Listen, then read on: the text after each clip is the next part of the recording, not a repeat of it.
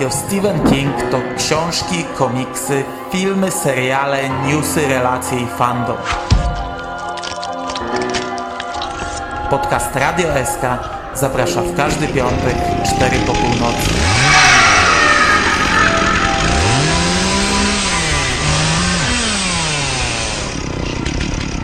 Wiadomości z martwej strefy.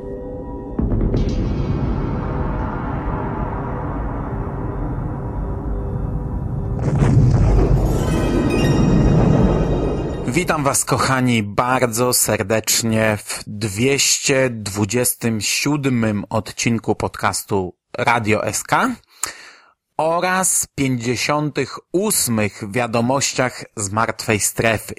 Głos mi się już nieco poprawił, co w sumie jest e, dziwne, bo jest sobota. Nagrywam to w sobotę z tygodniowym wyprzedzeniem, a wstawkę, którą mogliście tydzień temu usłyszeć, nagrywałem dwa dni temu i no i sami mogliście posłuchać, jak wtedy mówiłem, także jest trochę lepiej, aczkolwiek czuję się bardzo źle i nie wiem, czy to się jakimś zwolnieniem jednak mimo wszystko nie skończy.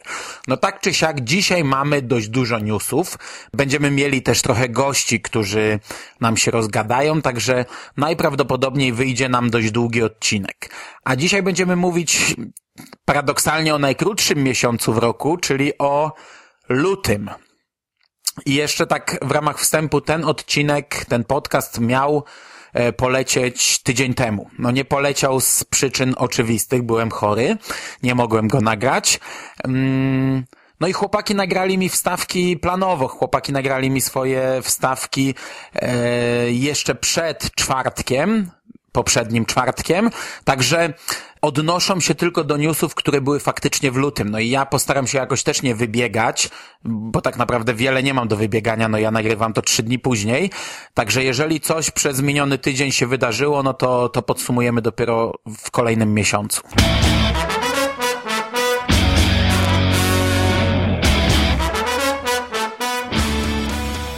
No to przechodzimy do konkretów. Na początek tradycyjnie blok książkowy. Jak to zwykle zaczynam blok książkowy, podsumowanie tego, co wydarzyło się w Polsce, a wydarzyło się niewiele. 12 lutego miała miejsce premiera wznowienia zbioru Po zachodzie słońca z kapitalną okładką E, Darka Kocurka. Co ciekawe, bo nie mówiłem o tym miesiąc temu, książka Mroczna Połowa, która ukazała się pod koniec stycznia, e, tutaj jeszcze jako ciekawostkę można podać, że ona ukazała się w nowym tłumaczeniu. E, nie mówiłem o tym miesiąc temu, bo po prostu nie zwróciłem na to uwagi. Do tej pory książkę przekładał Paweł Korombel, natomiast w tej chwili odpowiedzialnym za nowy przekład jest Marek Fedyszak. Książka ukazała się z tą okładką, gdzie widzimy dłoń wychodzącą z podziemi, okładką, którą troszeczkę krytykowałem. E, natomiast jako ciekawostkę mogę powiedzieć, że Darek udostępnił u nas w serwisie StephenKing.pl w minionym miesiącu grafiki odrzucone, jest to kilkanaście grafik, znaczy to są zarówno grafiki ostateczne, jak i właśnie e, grafiki, które nie znalazły się ostatecznie na okładce. I między innymi jest tam właśnie mm, okładka do Mrocznej Połowy, której ja nie widziałem wcześniej i jest ona świetna. I kurczę, dlaczego ona nie przeszła? Będzie trzeba coś z tą grafiką zrobić, nie wiem. Namówić Darka, jeżeli będzie robił jeszcze za rok kalendarz, nie mam pojęcia, czy będzie robił, bo, no bo nie wiem, ale jeżeli będziemy robić kalendarz, to chyba będzie trzeba zrobić jakiś kurczę temat e, powieści i ją tam umieścić, bo jest to grafika świetna. Okej. Okay. Oprócz tego w lutym pojawiły się jeszcze dwie okładki Darka.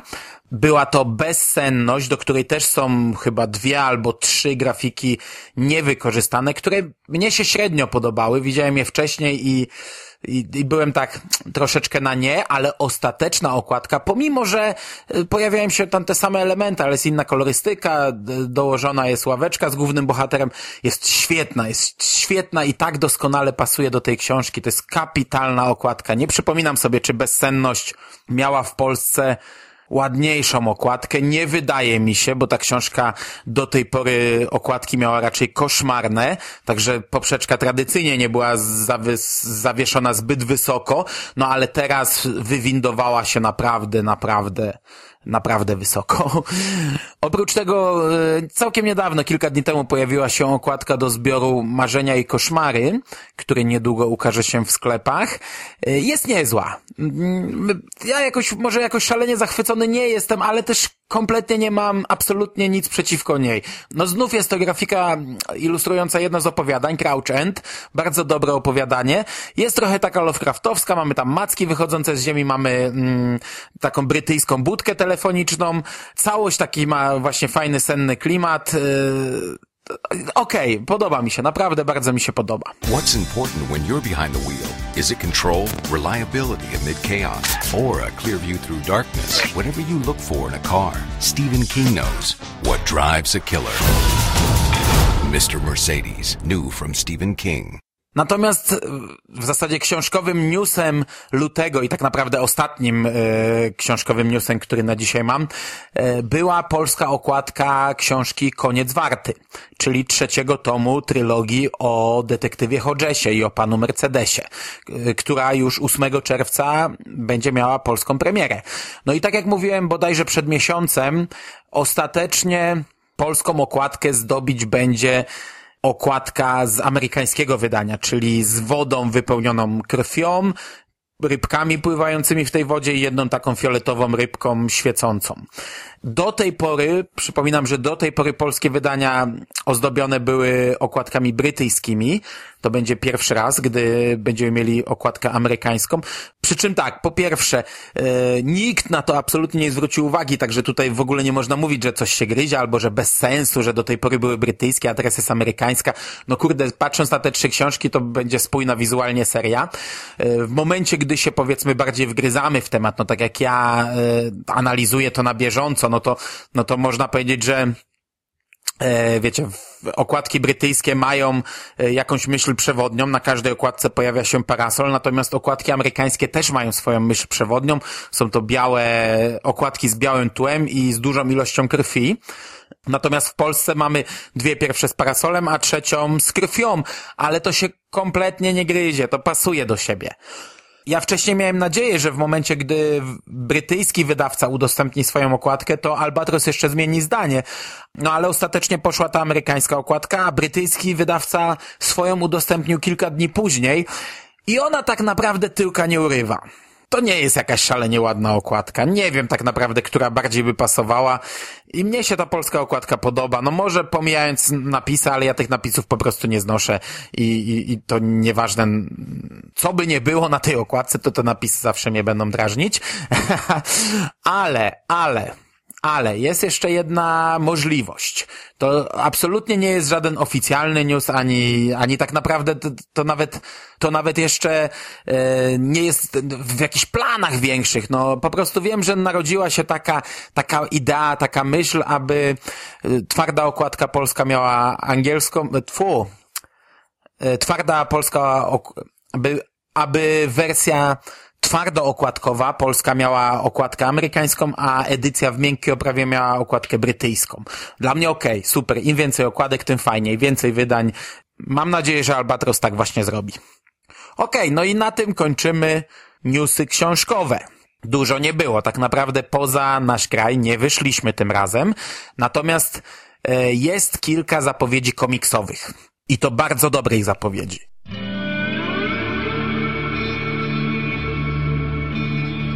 The man in black fled across the desert, and the gunslinger followed.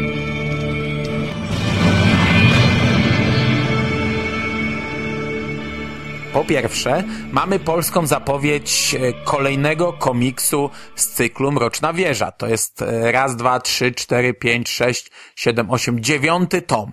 Dziewiąty tom pod tytułem Mroczna Wieża, Przydrożny Zajazd. Na razie nie ma jeszcze polskiej okładki, ale jest zapowiedź i to mnie bardzo cieszy. Premiera tego komiksu została zaplanowana na 29 kwietnia I ja się bardzo cieszę, bo z tego co wiem, to te komiksy jakoś szalenie dobrze się nie sprzedają. No wydawca już z nich miał rezygnować wielokrotnie, a tymczasem cały czas yy, polski czytelnik dostaje możliwość zapoznania się z nimi w naszym ojczystym języku. Także super. Ja tylko przypomnę, że ten komiks jest yy, adaptacją tam jednego z rozdziałów pierwszego tomu e, cyklu pod tytułem Roland. Ja na niego trochę narzekałem w momencie, gdy czytałem go w zeszytach, ponieważ ten rozdział no, nie obfituje jakoś szalenie mocno w akcję. E, mamy tam spotkanie Rolanda z Jake'em i ich podróż i pierwsze pojawienie się człowieka w czerni, pierwsze takie spotkanie e, naszych wędrowców z Martenem. No i tam się jakoś szalenie dużo nie dzieje, ale mam wrażenie, że jakby to czytać, tak jak zresztą każdy z tych komiksów, jakby czytać to na raz właśnie w takim wydaniu zbiorczym, to będzie się to czytało dużo, dużo lepiej niż rozbijając to na króciutkie zeszyty i na lekturę ich e, w, w, w comiesięcznych cyklach.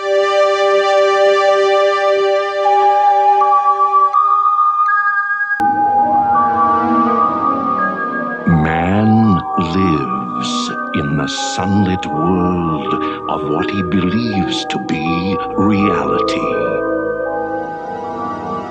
But there is, unseen by most, an underworld, a place that is just as real, but not as brightly lit. A dark side. Kolejna świetna wiadomość przyszła z podwórka Joe Hilla. Otóż obaj twórcy komiksu Lock and Key, czyli Joe Hill i Gabriel Rodriguez, rozpoczynają nową komiksową serię pod tytułem Tales from the Dark Side. I będzie to niejako hołd złożony serialowi George'a Romero, na którym wychowało się mnóstwo zarówno twórców, jak i fanów horrorów. Pierwszy zeszyt ma trafić do sprzedaży w czerwcu, Oczywiście za pośrednictwem wydawnictwa IDW. Dla mnie to jest doskonała wiadomość, chociaż sto razy bardziej wolałbym serial, który przez lata był planowany. E, pewnie ten komiks będzie właśnie ukazywał nam pomysły, które miały znaleźć się w serialu, no tak myślę. Przez jakiś czas, przypominam, był zapowiadany serial pod tytułem Dark Side i jednym z jego twórców miał być właśnie Joe Hill. On miał napisać bodajże scenariusz do pilotażowego odcinka. Ja się bardzo cieszyłem na ten serial, bo ja uwielbiam tego typu seriale i, i tego typu seriali mi zawsze brakuje e, w dzisiejszych czasach.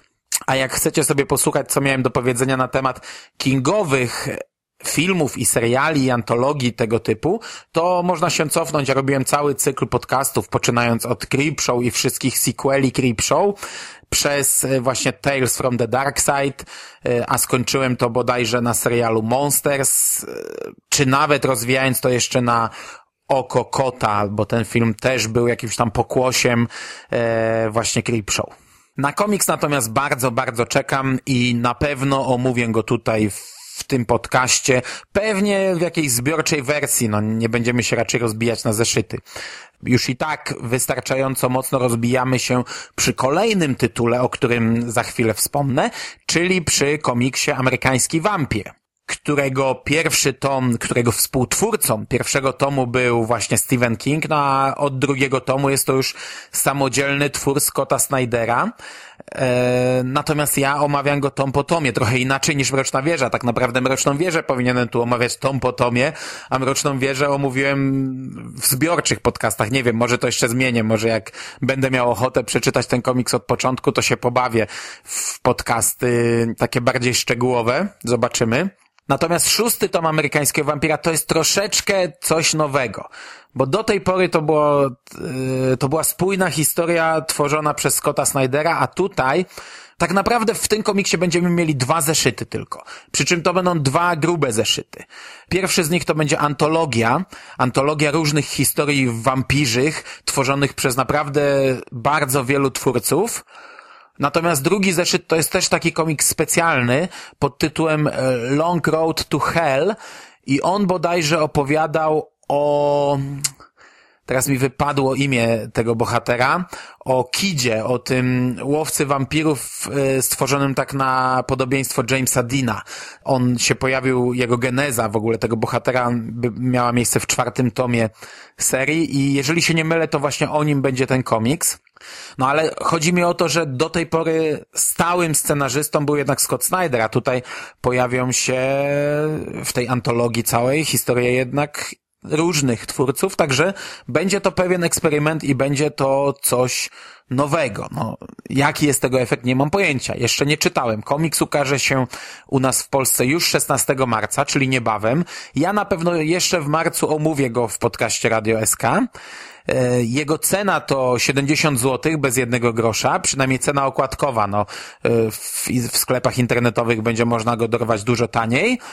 Oprawa twarda, niestety tak jak już wielokrotnie podkreślałem, objętość od tej pory trochę zjeżdża i to będzie 144 strony, przy czym to nadal jest tradycyjna, a wielokrotnie nawet większa niż, niż wiele innych komiksów objętość. No po prostu w porównaniu z tym, do, w porównaniu ze standardami, do jakich przyzwyczaił nas ten komiks, amerykański wampir, no to jest to, jest to jakiś spadek objętościowy, ale to, to, to jest normalny komiks, no. Czekamy, czekamy.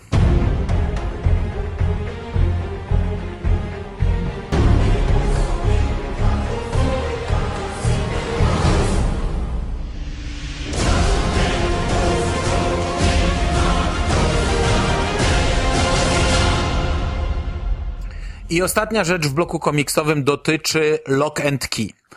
Na, na forum Gildii w pytaniach do wydawnictwa Taurus Media pojawiła się, pojawiło się sporo odpowiedzi, przy czym nas interesowała jedna z nich.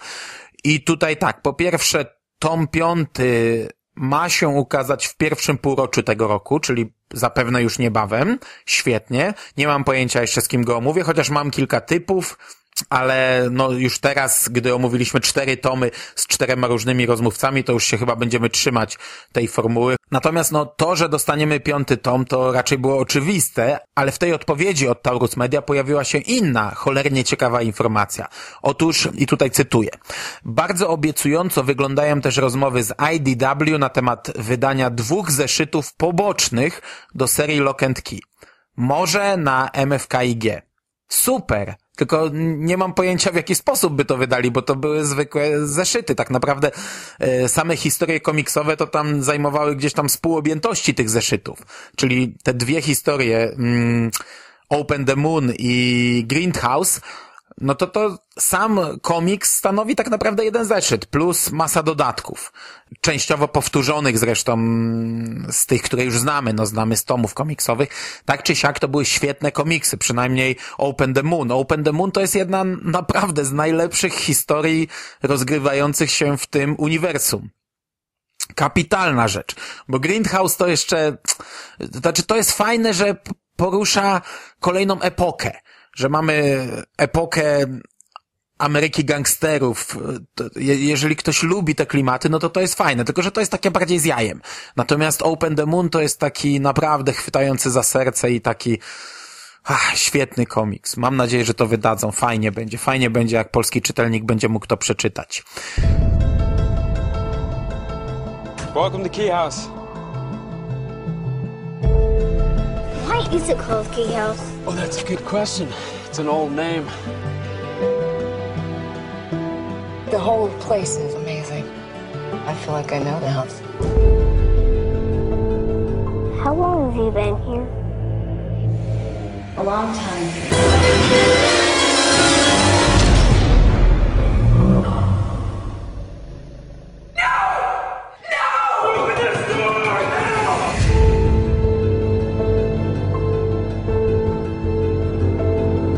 I assure you, I'm real. And those are pearls.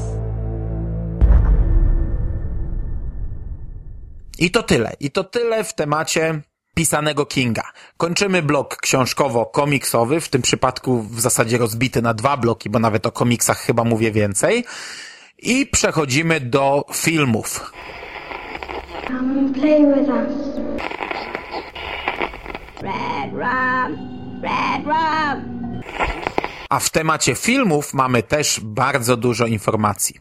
Po pierwsze, i to jest chyba temat miesiąca, w lutym miała miejsce premiera serialu 11 22 63, czyli 22 listopada 63, nakręconego na podstawie kapitalnej książki pod tytułem Dallas 63. W tej chwili jesteśmy już po trzech odcinkach, to znaczy w momencie, gdy słuchacie tego podcastu, jesteśmy już po czterech, ale ja na chwilę obecną jestem po trzech odcinkach. I jest super, jest naprawdę super, jestem zachwycony. Natomiast w lutym mieliśmy bardzo dużo rzeczy związanych z serialem, e, rozgrywających się przed premierą. No, 11 lutego w Los Angeles odbyła się prapremiera tego serialu. Podczas tego eventu były, byli obecni yy, w zasadzie wszyscy twórcy i aktorzy, oprócz Stephena Kinga. Pojawił się też na przykład Jill Bellows. E, on grał tego chłopaczka. Kurczę, dzisiaj mam problem z zapamiętaniem postaci takich wzorowanych na Jamesie Deanie. Nie pamiętam, jak on się nazywał. Też tego, tego chłopaczka, co tam zdawał maturę wskazanych na Shawshank. E, no na imprezie nie było Stephena Kinga, o tym już chyba powiedziałem. Stacja Hulu udostępniła w internecie platforma Hulu w zasadzie udostępniła w internecie nagrania z czerwonego dywanu, całe długie nagranie, które leciało na żywo, a potem zostało udostępnione właśnie w postaci filmiku. Można sobie obejrzeć. Nie jest to najlepsza jakość, a nagranie trwa ponad godzinę. Natomiast dzień później pojawiła się skrócona, zmontowana, kilkuminutowa wersja Czerwonego Dywanu, przeplatanego wypowiedziami twórców. I'm Chase Kane, here on the red carpet at the Bruin Theater for the exciting Los Angeles premiere of Hulu original 112263, based on Stephen King's best-selling novel. Now you get to see all of these characters come to life in this eight-part event series. 112263 premieres February 15th, with new episodes streaming Mondays only on Hulu. Fajna rzecz, można pooglądać. E, oczywiście również cała wielka galeria zdjęć ukazała się tego wieczoru, mm, no, głównie aktorów na, na czerwonym dywanie, ale też tam można sobie było zobaczyć plakaty na ścianach, popcorn yy, serialowy i tak dalej. No i właśnie jak mówię o plakatach, to również w lutym pojawił się plakat serialu yy, 22 11 63. Plakat, który ja wykorzystałem już jako graficzkę w podcaście, w którym z Szymasem omawialiśmy pilot serialu. Fajny, dla mnie taka ciekawa koncepcja. E, plakat przedstawiający brudną szybę, widzimy gdzieś tam ramy okna i tak dalej. Tak naprawdę teoretycznie niewiele treści przekazuje nam. Natomiast w prawym dolnym narożniku mamy rozbitą szybę i przez dziurę widzimy biegnącego ochroniarza bodajże z, mm, podczas sceny zamachu na JFK. Bardzo, bardzo fajny plakat. Mnie się bardzo podoba. E, oprócz tego w lutym pojawiła się czołówka do obejrzenia. My o tej czołówce w sumie nie mówiliśmy ani słowa w podcaście. Fajna jest. To, znaczy to w ogóle jest yy, zaskakujące, że bo, bo w dzisiejszych czasach już nie robi się w zasadzie czołówek seriali. Chociaż, chociaż to też Niekoniecznie, bo teraz od tego się odchodzi. Seriale robione właśnie na platformy internetowe, czy tam platformy telewizyjne, tak jak na przykład Marvele od Netflixa mają takie czołówki artystyczne, długie, fajne, e, chociaż to, to są czołówki, które po już po trzech obejrzeniach męczą, to dlatego między innymi zrezygnowano, myślę, z robienia czołówek w serialach.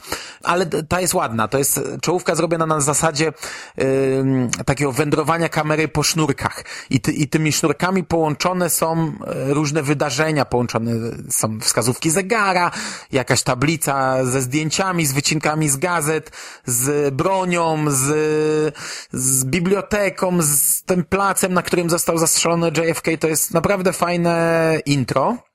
Zresztą te sznurki są też wykorzystane w serialu. To, to naprawdę ciekawie wygląda. Jak mamy na ekranie informację, w jakim mieście rozgrywa się w tym momencie akcja, to e, ten napis znajduje się właśnie nad takim sznurkiem. Oprócz tego pojawiło się trochę zdjęć promocyjnych e, postaci z serialu.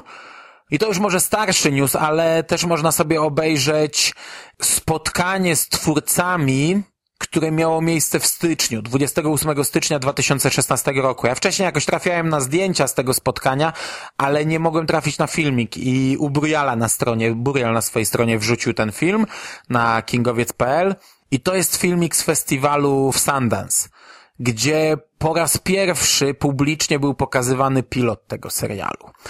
Filmik oczywiście podlinkuję, natomiast e, chłopaków poprosiłem o wypowiedzenie się, jeżeli mają ochotę wypowiedzieć się w kilku zdaniach na temat tego, co oglądaliśmy do tej pory. Dłuższa wstawka Jerego pojawi się trochę później, a teraz na chwilę oddaję głos Skórze. Witam Ciebie, Skóra, i przejmuj mikrofon, proszę.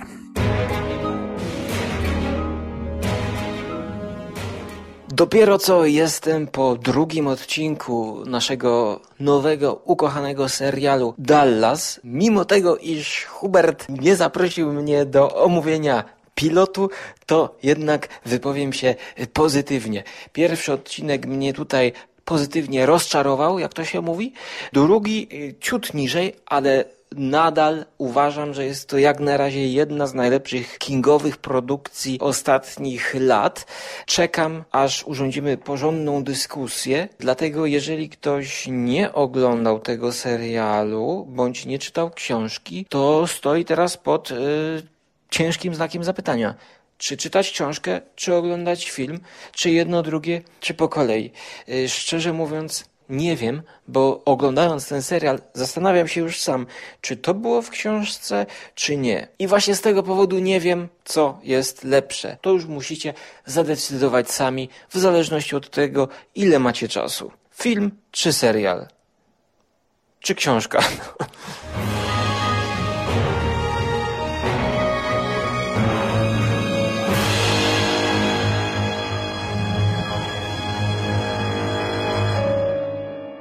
A Jezu, ale tam się zrobił ten, ten nasz, ten nasz żarłok nam się zrobił taki zdziadziały, wszędzie marudzi, tylko tu mnie nie zaprosili, tam mnie nie zaprosili, no.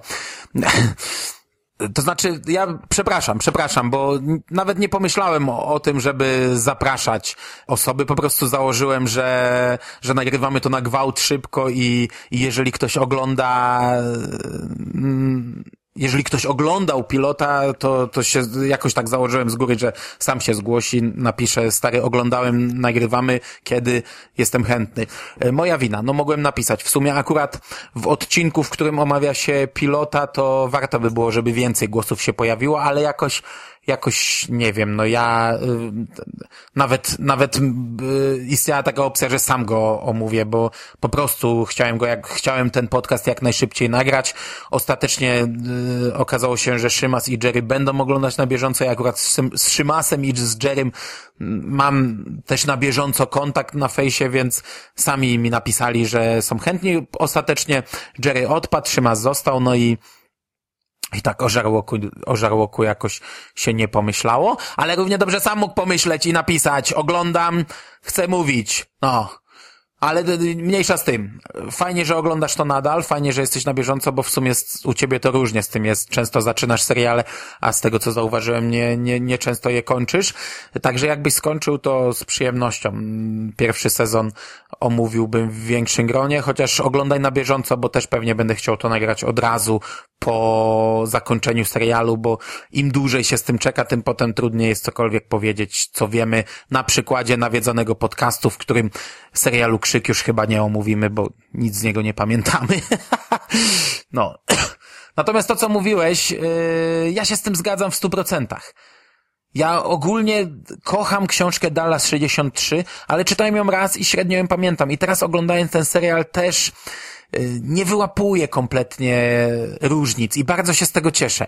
Bo gdybym wyłapywał różnicę, to mógłbym marudzić, kręcić nosem, e, to było fajniej w książce zrobione. A tak, ja pamiętam z książki tylko zarys i bardzo mi się to dobrze ogląda kompletnie nie wyłapuję rzeczy zmienionych i to jest naprawdę w moim odczuciu na chwilę obecną świetny serial. Ja się tak doskonale bawię, jestem po trzech odcinkach, trzeci podobał mi się bardzo, pomimo, że w tym akurat wyłapałem, znaczy coś mi nie grało w scenie tańca i, i później doczytałem, że muzyka była zmieniona, a, a wiecie, jak to jest ze mną i z muzyką, ja nawet za bardzo nie pamiętałem, co tam za utwór był, ale cholera, jak już sobie przypomniałem, no to faktycznie to było bardzo charakterystyczne i wiele osób pewnie myśląc o Dallas ma ten utwór w głowie, także, mm, także to, mo, to może być dla niektórych minus, ale cały odcinek dla mnie to była esencja, kwintesencja Kinga.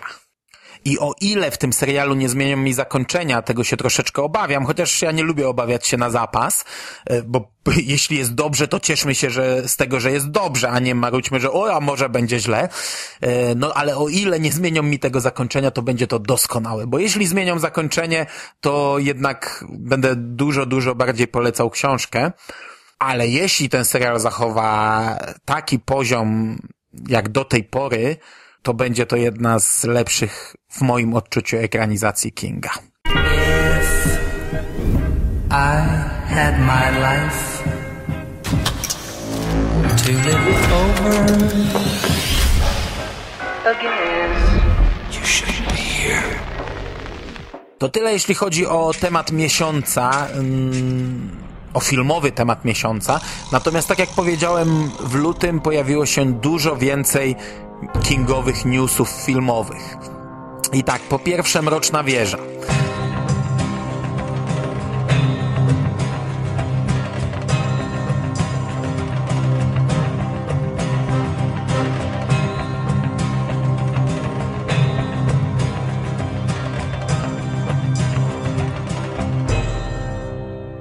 dostaliśmy ostateczne potwierdzenie, że to, co wcześniej spekulowało się, no to to się wydarzy, czyli w rolach głównych w Mrocznej Wieży wystąpią Idris Elba w roli Rolanda i Matthew McConaughey w roli Człowieka w Czerni, w roli Waltera, Martena, Randala Flaga, czy jak go tam nazwiemy.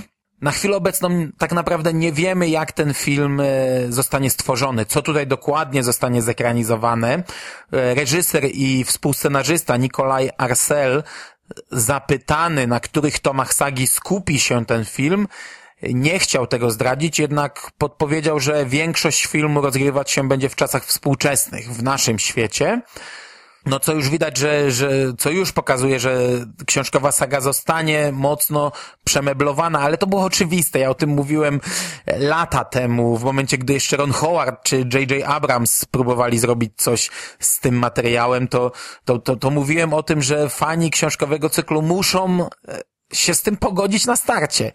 Bo Mrocznej Wieży w takiej postaci, jaką mam na półce, w takiej postaci, na jaką teraz patrzę, siedmiotomowy cykl książkowy, w takiej postaci nie da się jej przełożyć na ekran filmowy. To byłoby bez sensu. Każdy film byłby inny i, i też częściowo nudny, no.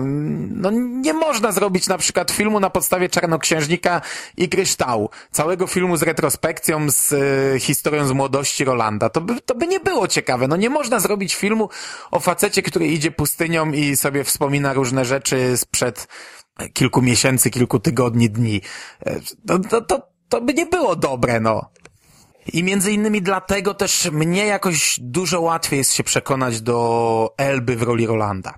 Bo ja po prostu, to znaczy, tutaj też moje podejście do ekranizacji zmieniło się po prostu przez ostatnie lata bardzo mocno. Między innymi to, co mówiłem teraz o Dallas, że ja się cieszę, że że po prostu odkrywam ten film bez analizowania, bez porównywania z książką. No kiedyś absolutnie tak do tego nie podchodziłem. Kiedyś przed każdą premierą książ filmową musiałem przeczytać jeszcze raz książkę, dokładnie ją przeanalizować i potem strona po stronie, wydarzenie po wydarzeniu skupiałem się na filmie, co zostało przedstawione tak jak w książce, a co zmienione. No i człowiek nie bawił się filmem. Ja wiem, dużo ludzi mi o tym mówiło, że głupi jestem, no i, no, no, no i co? No i teraz im mogę przyznać rację jedynie. Ale po prostu ja nawet liczę, że Mroczna Wieża, filmowa Mroczna Wieża zaskoczy mnie czymś, pokaże mi tę historię inaczej. Bo książkową historię ja już, ja już ją znam i to już ją znam na pamięć i czytałem ją już tyle razy, że, że nie chce mi się teraz patrzeć na, na to samo na ekranie i bardzo się cieszę, że, że to zostanie dopasowane do filmowego medium. A zmiany, no kurczę, no ja patrzę sobie na zdjęcie Elby i, I tak jak to ktoś napisał u nas na forum, Roland jak malowany z dopiskiem, tylko że na brązowo. No, znaczy to tak było bardzo żartobliwie, to nie było po chamsku. On naprawdę wygląda jak Roland, cholera. No okej, okay, no nikt z nas sobie nie wyobrażał czarnoskórego Rolanda czytając książkę, ale nikt z nas sobie też nie wyobrażał czarnoskórego Reda czytając Skazanych na Shawshank. Bo Red w książce, w opowiadaniu był opisany jako rudy Irlandczyk. Zresztą ksywa Red wzięła się od tego, że był rudy, natomiast w filmie on ma nazwisko Redding, stąd e, niby ta ksywa Red się wzięła, także zmieniono całą genezę jego, e, jego ksywy, zmieniono zupełnie postać, ona gra go Morgan Freeman, gra go świetnie. W tej chwili każdy, kto pomyśli o skazanych na Shawshank, to widzi Morgana Freemana między innymi, a nikt nie widzi rudego Irlandczyka. No, zaowocowało to nominacją do Oscara dla, dla tego człowieka, także kurczę, no dajmy im stworzyć ich wizję, bo ja myślę, że oni wiedzą, co robią. Natomiast Matthew McConaughey wygląda, no on, on się sprawdzi doskonale w tej roli, mam wrażenie. Wiele osób mówiło, że powinna być zamieniona, że, że to Matthew powinien grać Rolanda, a, a Elba Człowieka w Czerni. Oczywiście 70% tych komentarzy to był po prostu sarkazm i, i ukryty, ukryty taki, taki tam hamuwa, no, że wiesz, wiecie, że jest czarny, więc powinien grać Człowieka w Czerni, no bez komentarza. Ogólnie no, przez ostatnie tygodnie w necie znów wrzało. Ja dla odmiany troszeczkę tych komentarzy śledziłem w miejscach, w których zwykle się nie wypowiadam. E, no, przez ostatnie miesiące ja mniej śledzę komentarze w necie, bo mnie one po prostu cholernie wkurzają. I tak jak po Gwiezdnych Wojnach e, wkurzyłem się wystarczająco dużo razy, tak już po Archiwum X przestałem w ogóle czytać, co ludzie mają do powiedzenia na ten temat, bo nagle e, cały świat znawców Archiwum X się znalazł, tak jak wcześniej cały świat znawców Gwiezdnych Wojen, a teraz nagle wszyscy są wielkimi fanami Mrocznej Wieży i, i każdego boli to, że że mamy czarnoskórego Rolanda i naczytałem się różnych komentarzy. Część sensownych, część głupich, część chamskich. Jeden z moich ulubionych to już, już taka naprawdę skrajność, że e, czy znacie jakiegoś murzyna, który ma na imię Roland, że to bez sensu y, umieszczać czarnoskórego aktora y, w, w roli postaci, która ma na imię Roland, bo żaden czarny nie ma na imię Roland. I to było na poważnie pisane właśnie, no, bo na początku myślałem, że to sarkazm, ale czytając cały komentarz, to było na poważnie. Także drogi autorze tego komentarza, jeśli mnie słuchasz, to nie znam też żadnego kowboja o imieniu Roland, a już tym bardziej nie znam żadnego kowboja zamieszkującego równoległy świat postapokaliptyczny o imieniu Roland. Mroczna wieża to jest fikcja, jakby ktoś zapomniał. Ja się bardzo cieszę, naprawdę nie mogę się doczekać, yy, by zobaczyć to, co oni dla nas przygotują. Na chwilę obecną zapowiada się, że będzie to dobry film. Co ciekawe, Stephen King nalegał, by film rozpoczął się od zdania, Człowiek w czerni uciekał przez pustynię, a rewolwerowiec podążał w ślad za nim. Czyli można przypuszczać, że to będzie zrobione tak jak w komiksach na przykład, że będziemy mieli prolog na pustyni, a potem gdzieś tam akcja przeskoczy, jakieś wspomnienia, albo przeskoczymy do przodu. No zobaczymy, zobaczymy. W necie szybko rozprzestrzeniły się po różnych stronach fajne tweety, bo Stephen King pierwszy umieścił tę informację w sieci. Tak naprawdę wiele serwisów internetowych przez ostatni miesiąc już jakoś tam starało się przepchnąć to, że Roland, że już mamy e, Elbę jako Rolanda i że to już jest potwierdzone, bo tak naprawdę to już było potwierdzone dużo wcześniej i ta informacja była rozsyłana po serwisach. Ja już się z tym oswoiłem jakiś miesiąc temu, bo, bo po prostu dostałem te informacje, że ten film ruszy, że zdjęcia ruszają w kwietniu, w Afryce południowej będą kręcone, wiedziałem kto będzie aktorem, kto, kto wcieli się w te dwie główne role i tak dalej, i tak dalej, ale e, Sony prosiłoby jeszcze tego nie ogłaszać, więc e, jakichś oficjalnych informacji nikt nie puszczał w necie. I dopiero pierwszy Stephen King zatweetował i zatweetował właśnie zdaniem tym pierwszym. I do tego taka ciekawa, e, ciekawe odbicie piłeczki tweetowej się zrobiło, bo kolejny wypowiedział się e, Elba i napisał e, do Matthew McConaughey'a, że masz nowego followersa, że ma, masz, now, masz nowego śledzącego. No, to, to jest takie połączenie, e, wiecie, tweetu z tym pierwszym zdaniem z Mrocznej Wieży. No i na to odpowiedział McConaughey, że tam, już nawet nie pamiętam co odpowiedział, no ale była to ciekawa wymiana zdań. Okej, okay, dobra, bo się zakręciłem. Nie o tym, co trzeba mówię. Oprócz tego, oprócz tego, w lutym dowiedzieliśmy się, że aktorka Abby Lee jest kandydatką do roli w filmie Mroczna Wieża. i ma ona wcielić się w rolę tirany. To jest aktorka, która wystąpiła w tym roku w filmie Mad Max na Drodze Gniewu i wystąpiła ona też w Bogach Egiptu. Natomiast kim jest tirana? No i ja też sobie to pytanie zadawałem, gdy przeczytałem tego newsa i zacząłem googlować. No i wszedłem na wiki Mrocznej Wieży, znalazłem jeden artykuł, artykuł, który dotyczył e, regulatorów i ona była wspomniana e, z boku na liście e, różnych regulatorów. Tylko jej imię tam się raz pojawiło. Otóż jest to, jest ona jedną z kantoi, czyli właśnie zwany, postaci zwanych regulatorami, siepaczami lub małymi ludźmi w żółtych płaszczach.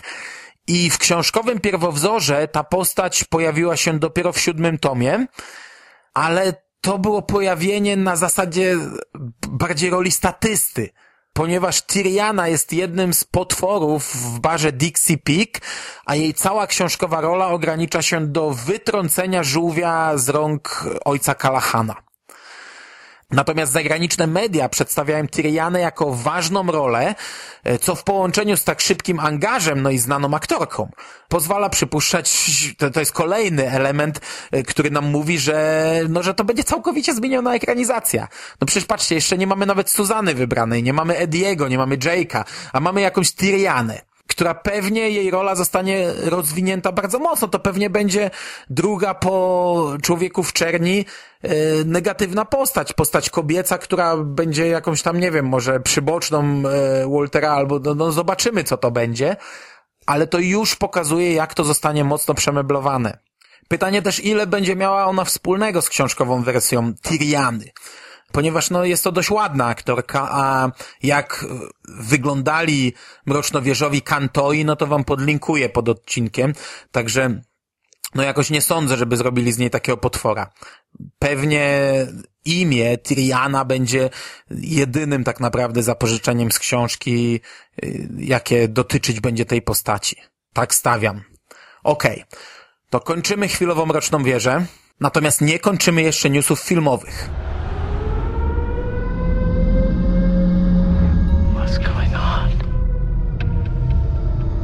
Death.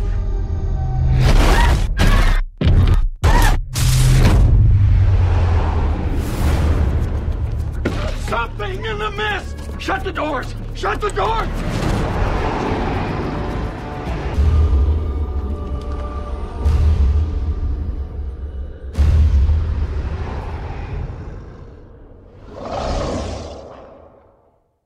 We wrześniu pisaliśmy na stephenking.pl, a pewnie w październiku ja o tym mówiłem, że Christian Torp stworzy scenariusz do serialu na podstawie ekranizacji opowiadania Mgła ze zbioru Szkieletowa Załoga. To jest taki dziwny news. On nie będzie tworzył nowej ekranizacji opowiadania Mgła, tylko y, serialową wersję y, filmu Darabonta. No. W lutym podano informację, że telewizja Spike zamówiła pilot tego serialu. Stworzy go Dimension Television, a Torp, Christian Torp, zostanie również producentem wykonawczym. No i ja na chwilę obecną nie wiem, co o tym myśleć, nie mam zdania, no, film Darabonta jest dla mnie filmem doskonałym, Cieszę się, że kolejny serial ma szansę powstać, ale, ale nie wiem, czy nie lepiej byłoby zrobić coś nowego. Pożyjemy, zobaczymy i na pewno, jeżeli serial dostanie zielone światło, to go tutaj omówimy. I omówimy go tradycyjnie, czyli najpierw pilota, a potem cały sezon. Także jeśli bym kogoś nie zaprosił do omówienia pilota, a obejrzałby go i chciał omówić, to niech do mnie napisze ten ktoś. Chyba, że będzie zajęty żarciem.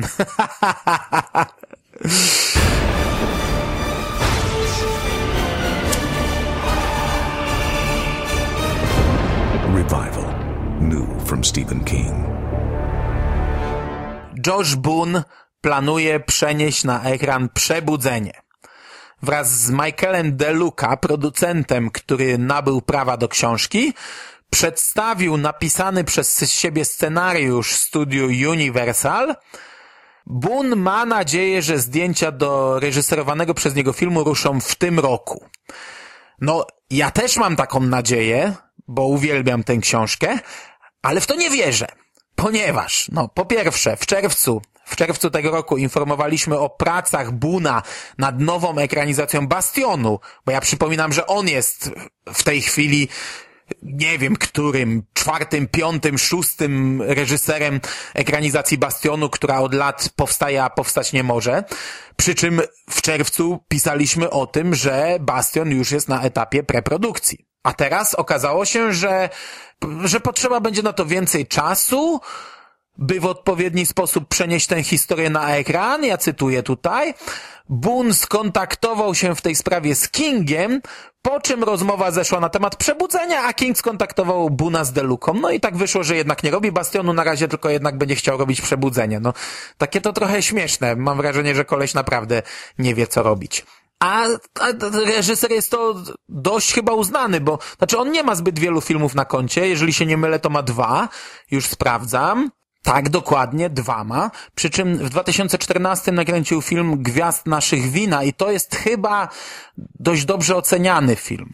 W 2012 nakręcił film Bez miłości ani słowa, czyli Stuck in Love, który pierwotnie miał tytuł Writers i tam cameo miał Stephen King. Ja nie widziałem tego filmu cały czas. Boże, w sumie dlaczego ja go nie widziałem? No ale nieważne, nie widziałem, chyba mam go gdzieś, to może obejrzę. E, cameo audio. Stephen King tam gdzieś tam swój głos udzielił. No i tak, no i właśnie tak jak mówię, Boone miał robić Bastion, ponoć go już robił, ale po jednej rozmowie z Kingiem stwierdził, że będzie robił przebudzenie. A przypominam jeszcze jedno, że w listopadzie 2013 roku Boone planował zegranizować historię Lizzie. I tego także jak dotąd nie udało mu się zrealizować. Jak sobie spojrzycie na jego filmografię w, na IMDB, to są dwa nagrane filmy i oprócz tego trzy e, w planach. Między innymi właśnie Lizzie i, i Bastion. Jeszcze przebudzenia nikt tutaj nie dodał. Natomiast y, podobno wokół tego projektu, czyli filmu Przebudzenie, krąży Samuel L. Jackson. Ludzie z magazynu Entertainment Weekly donoszą, że aktor chętnie wcieliłby się w rolę wielebnego Charlesa Jacobsa. I to by była już wtedy trzecia rola Samuela L. Jacksona w filmie Kinga, chociaż do tej pory mogliśmy go oglądać tylko raz w ekranizacji, ponieważ komórka nadal nie miała swojej premiery co może niedługo się zmieni, ponieważ w lutym brytyjski niezależny dystrybutor kinowy zapowiedział wprowadzenie ekranizacji książki Komórka w tym roku. Przy czym już teraz wiemy, że nie będzie to wprowadzenie do kin, e, czyli w sumie to już chyba jest nieaktualny news, skoro był to dystrybutor kinowy, bo już teraz wiemy, że premiera komórki, ewentualna przyszła premiera odbędzie się na DVD, tak czy inaczej w, w sieci pojawiły się bodajże trzy nowe zdjęcia. O, to, to, to, miałem powiedzieć. Nie to, że wiemy coś o nowej premierze, bo tutaj co miesiąc wiemy co innego, ale pojawiły się trzy nowe zdjęcia, które tym razem są trochę inne. Tym razem nie przedstawiałem tylko ludzi stojących i idących, a ja tylko przypomnę, że ten film powstał równo dwa lata temu. I od tego czasu ma trudności z jakimkolwiek przebiciem się do widzów. Dobra, dobra. I wypiję sobie łyczka kawki ze sklepu ekawa.pl. Biała kawa, polecam, polecam. Niedawno mieli zamówienie. Dobra. E, ja skończyłem o filmach, a teraz przyszedł czas, by połączyć się z naszymi dzisiejszymi gośćmi. I jako pierwszy będzie mówił do Was Szymon Cieśliński, autor nawiedzonego podcastu na blogu Necropolitan i współautor podcastu Radio Stephen King, no i człowiek udzielający się w wielu projektach, e, czyli Szymas. Szymas, witam Ciebie Szymas i oddaję Ci głos.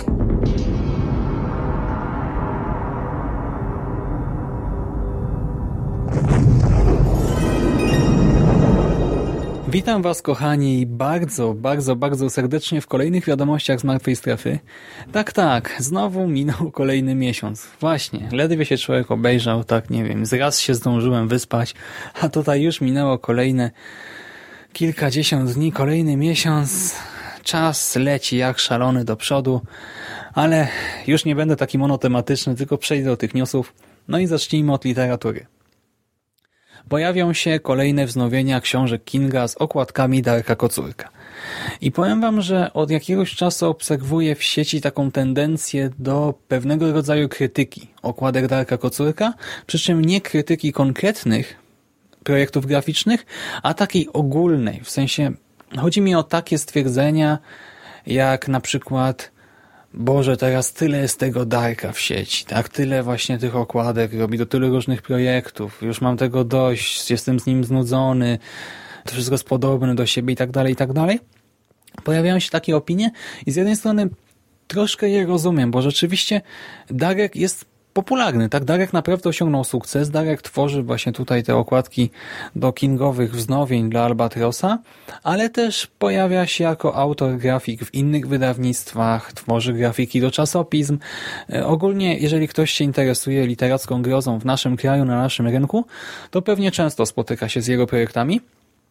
I ja to oczywiście rozumiem, że one w jakiś sposób, znaczy Darek ma specyficzny sposób tworzenia tych okładek i po pewnym czasie, jeżeli się już ich zobaczy, kilkanaście, tak, no to człowiek zaczyna zauważać podobieństwa, ale też nie uważam, żeby on naprawdę robił wszystko na jedno kopyto. Nie zgadzam się z tym i rozumiem to, że niektóre okładki mogą się nie podobać. Mnie też się nie wszystkie podobają, tak? Część podoba mi się bardzo, do większości jestem neutralnie nastawiony, są po prostu ok. Kilka mi się nie podoba, ale na przykład te najnowsze, cóż, no, Marzenia i Koszmary dostały taką w sumie ciekawą grafikę. Taką z mrocznym klimatem, takim trochę sennym, przypominającą właśnie taką rzeczywistość z jakiegoś niedobrego snu, koszmaru. Do tego nawiązuje ta grafika do jednego z fajniejszych opowiadań w zbiorze, więc ja jestem na tak. Co do bezsenności, no to ja książki jeszcze nie czytałem, więc nie wiem na ile ta okładka pasuje do tej konkretnej powieści, ale jeżeli oceniam ją jako po prostu grafikę, to moim zdaniem też jest w porządku. Może i no nie powala, tak, nie padam na kolana przed nią, ale jest ok i niech taka zostanie.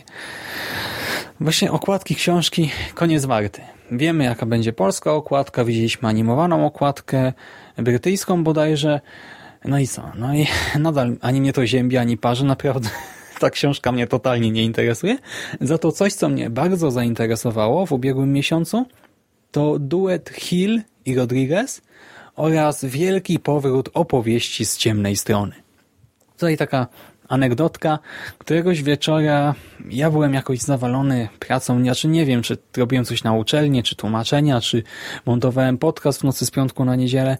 W każdym razie coś tam robiłem, było późno, byłem nieprzytomny i Mando wrzucił w rozmowę grupową mnie i Jeremu właśnie newsa, linka do tego newsa. I ja tak sobie popatrzyłem na tytuł i tak mówię, o ja, serial wraca i Hill będzie i Rodriguez, w sumie nie wiem, co będzie Rodriguez robił, ale niech będzie, tak, spoko, mogą być. I Mando w tym momencie napisał coś na zasadzie Szymas, pewnie jesteś teraz nieprzytomny, niekumaty, więc żebyś nie pomyślał, że chodzi o serial, bo to komiks będzie.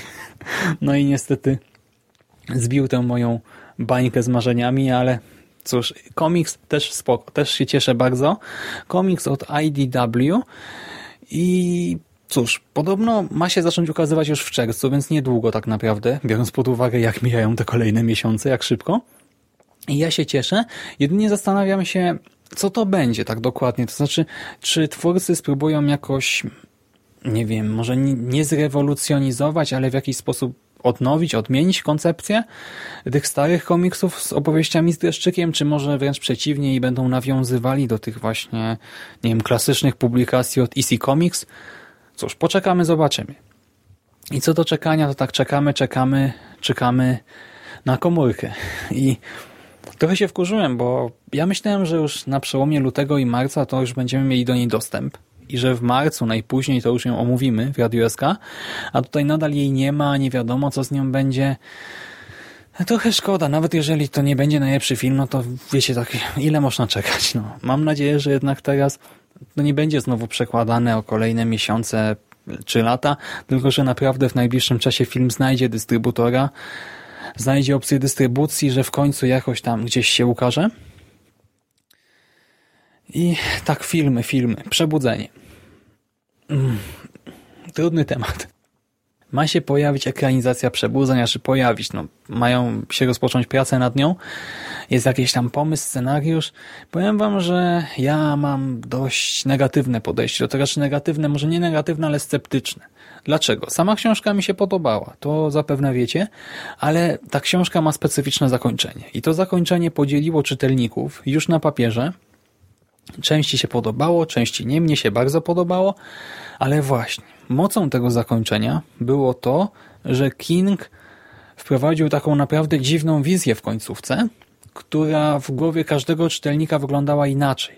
Dużo zależało w tym miejscu od naszej wyobraźni, od tego, co my prywatnie ujrzymy w tej scenie.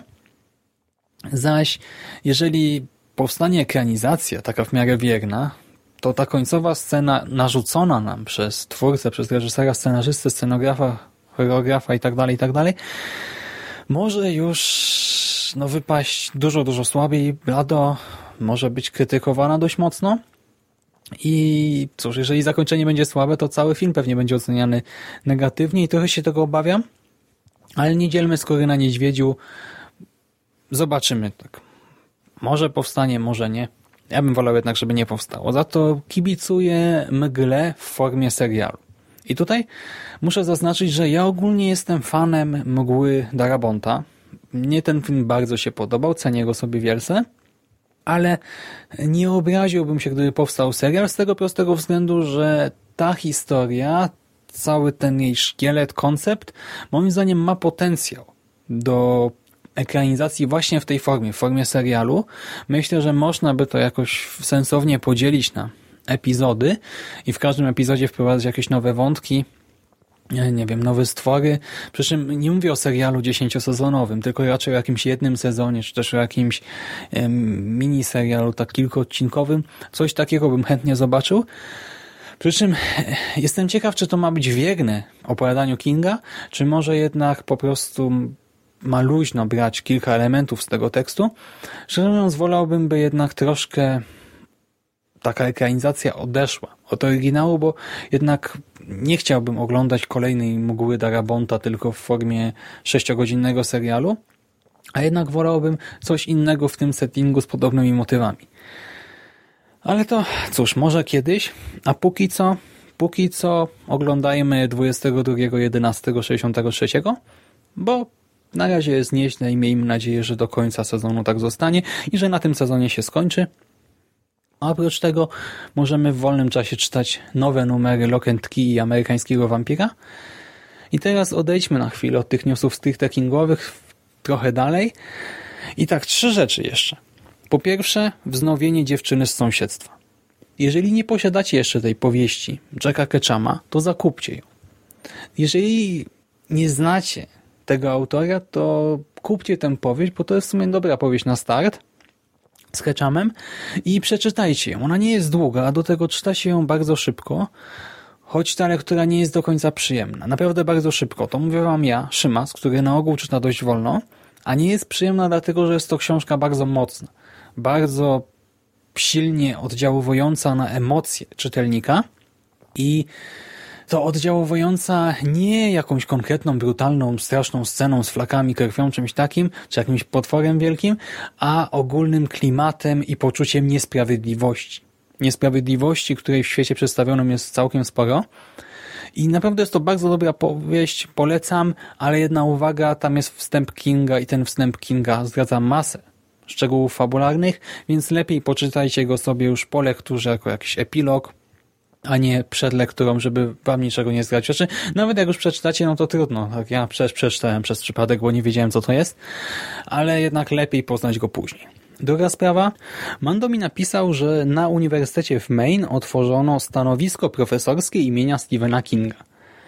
No i wiesz, Mando, no super, ale otworzono to stanowisko na Wydziale bodajże literatury angielskiej. A ja nie jestem anglistą, tylko germanistą, więc wiesz, jeżeli chcesz mnie tam wepchnąć, żebym jakoś ci dojścia załatwił czy coś, jakieś autografy, dokumenty, no to nie da rady po prostu, no nie wbiję tam, a poza tym wiesz, no to nie tak od razu, nie taki hop no wyluzuj stary. I na koniec trzecia rzecz, i teraz już poważnie. To tak na serio, poważnie, bo tematyka jest poważna i ważna, a chodzi o Mroczną Wieżę i decyzje castingowe. Oh, tak, wiemy już, że Idris Elba ma zagrać Rolanda. I teraz to już nie jest jakaś plotka z jakiegoś tam jednego serwisu plotkarskiego, tylko już wszyscy o tym piszą, mówią. I co? Moim zdaniem nie ma problemu. Jeżeli waszym zdaniem to jest problem i uważacie, że w tym konkretnym przypadku, w tę konkretną postać powinien się wcielić jednak aktor białoskóry, spoko, macie do tego prawo.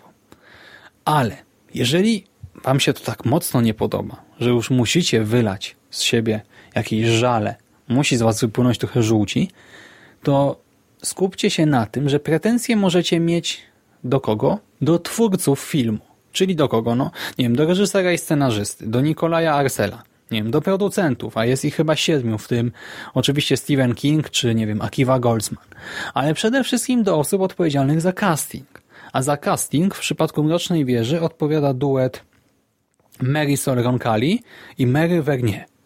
Akurat Marisol Roncalli tutaj jest raczej takim sidekickiem, asystentem, za to Mary Vernier gra pierwsze skrzypce. I właśnie Mary jest ogromnie doświadczoną osobą, jeżeli chodzi o casting. Ma na swoim koncie prawie 300 castingów, w tym do wielu dużych, znanych, popularnych produkcji. Ma na swoim koncie masę dobrych castingów i co tu dużo mówić, no to nie jest osoba jakaś pierwsza, lepsza z ulicy, tylko to jest specjalista od castingu, który specjalizuje się tylko i wyłącznie w tym, działa od wielu, wielu lat w branży i myślę, że wybór Elby nie był przypadkowy, ani podyktowany tylko i wyłącznie poprawnością polityczną czy czymś takim. Nie. A nawet jeśli i jeżeli wam się tak bardzo nie podoba, to okej, okay. Napiszcie, że się z tym nie zgadzacie, że castingowcy zawalili sprawę czy coś, ale na Boga, jeżeli waszą reakcją jest ubliżanie Elbie czy też wszystkim czarnoskórym jak leci i do tego pisanie o nich z masą różnych soczystych epitetów, to wiedzcie, to nie jest tak, że wy właśnie wylewając te swoje żółcie jakieś straszne rzeczy na Elbę czy na czarnoskórych wyrażacie w ten sposób jakiś swój sprzeciw wobec kultury jako właśnie czytelnik, e, widz filmowy, odbiorca kultury, etc. i że wy macie do tego prawo, och, ach, bo nie. To tego nie oznacza. To oznacza tylko i wyłącznie tyle, że jesteście żałosnymi, ksenofobicznymi dupkami i w związku z tym gardzę wami i to tak wami gardzę, jak niczym innym. Na razie dzięki. Do usłyszenia za jakiś czas.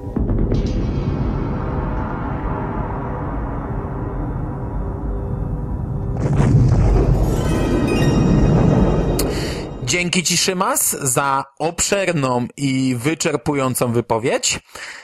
Tego ostatniego ja już nie będę komentował, ja już swoje na ten temat powiedziałem, podpisuję się pod tym i no i nic więcej do dodania na ten temat nie mam. No. Zgadzam się z tym, co mówisz. Co się tyczy innych poruszonych przez Ciebie tematów, no to o okładce do końca warte ja już mówiłem, e, że tak naprawdę nie wiemy, czy i, i amerykańska, i brytyjska nie pojawi się w Polsce. Natomiast okładki Darka. E, mówisz, że ludzie marudzą, że na jedno kopyto... W przypadku Darka, to w sumie ja nie spotkałem się z takimi komentarzami, ale też bardziej śledzę komentarze e, w kingowej części e, jego odbiorców, a nie ogólnie horrorowej. Ja jakoś trafiam na same takie mega pozytywne komentarze. Nawet jak sama okładka nie podoba się komuś, no to jakoś zwykle jest to wypowiedź bez hejtu. Mam wrażenie, że ludzie go właśnie bardzo szanują jako fana. Jako fana, który robi okładki, a do tego robi też mm, masę rzeczy fanosko. I mam wrażenie, że ludzie to widzą i, i, i jakoś w komentarzach, które ja zwykle czytam na jego temat, yy, to to tak właśnie wygląda. No, ale, ale, ale ja rozumiem, o czym ty mówisz. Nie tyle o krytyce, co o marudzeniu, że on jest wszędzie. Yy, no bo faktycznie jest wszędzie. Jak Darek pod koniec roku opublikował taką grafikę z zestawieniem swoich okładek z 2015 roku, no to to robiło wrażenie. I to teoretycznie może się opatrzeć, ale na samym poletku kingowym póki co na szczęście nikt nie marudzi. Choć nie zdziwiłbym się, jakby w końcu zaczęli. No, na Vincenta Chonga swego czasu mocno marudzili. Że wszystkie okładki według jednego pomysłu, że ta sama kolorystyka, że zawsze postać w centralnym punkcie i tak dalej, i tak dalej. Ogólnie to jest zabawne, no bo większość czytelników, nie tylko Kinga, ogólnie czytelników, kolekcjonerów, zbieraczy, ludzi kupujących książki ma pierdolca na punkcie jednolitości serii.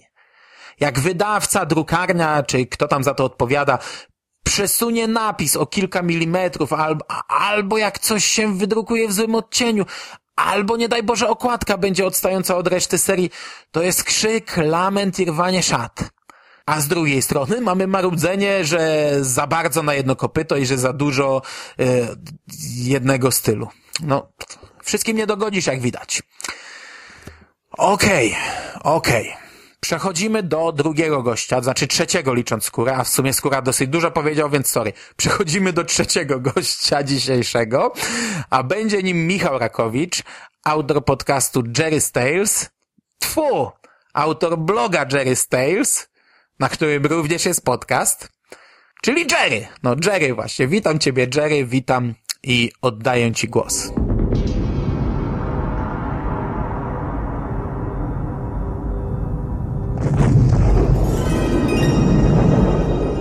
Witam wszystkich bardzo serdecznie w kolejnym odcinku Wiadomości z Martwej Strefy.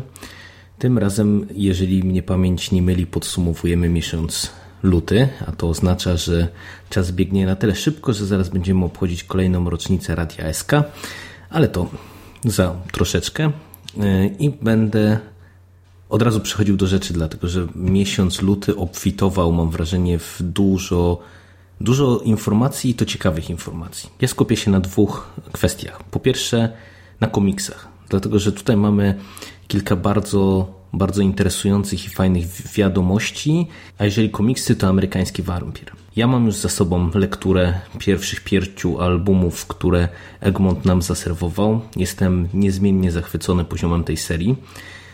I bardzo, bardzo się cieszę, że został zapowiedziany i to już tak na dobrą sprawę za dwa tygodnie go dostaniemy. Kolejny tom szósty.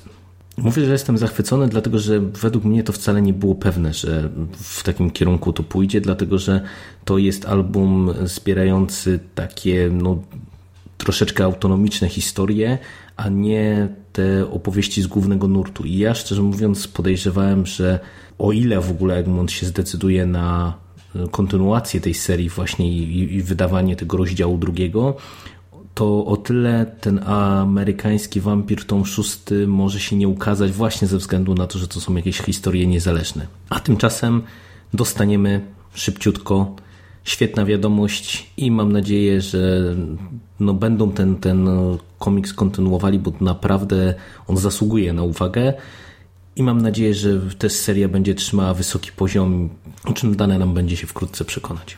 Ale na naszym poletku komiksowym ta ciekawa informacja także tyczy się Lokentki, dlatego że pojawiła się informacja, jakoby Taurus Media planowało wydać one-shoty do, do tego komiksu.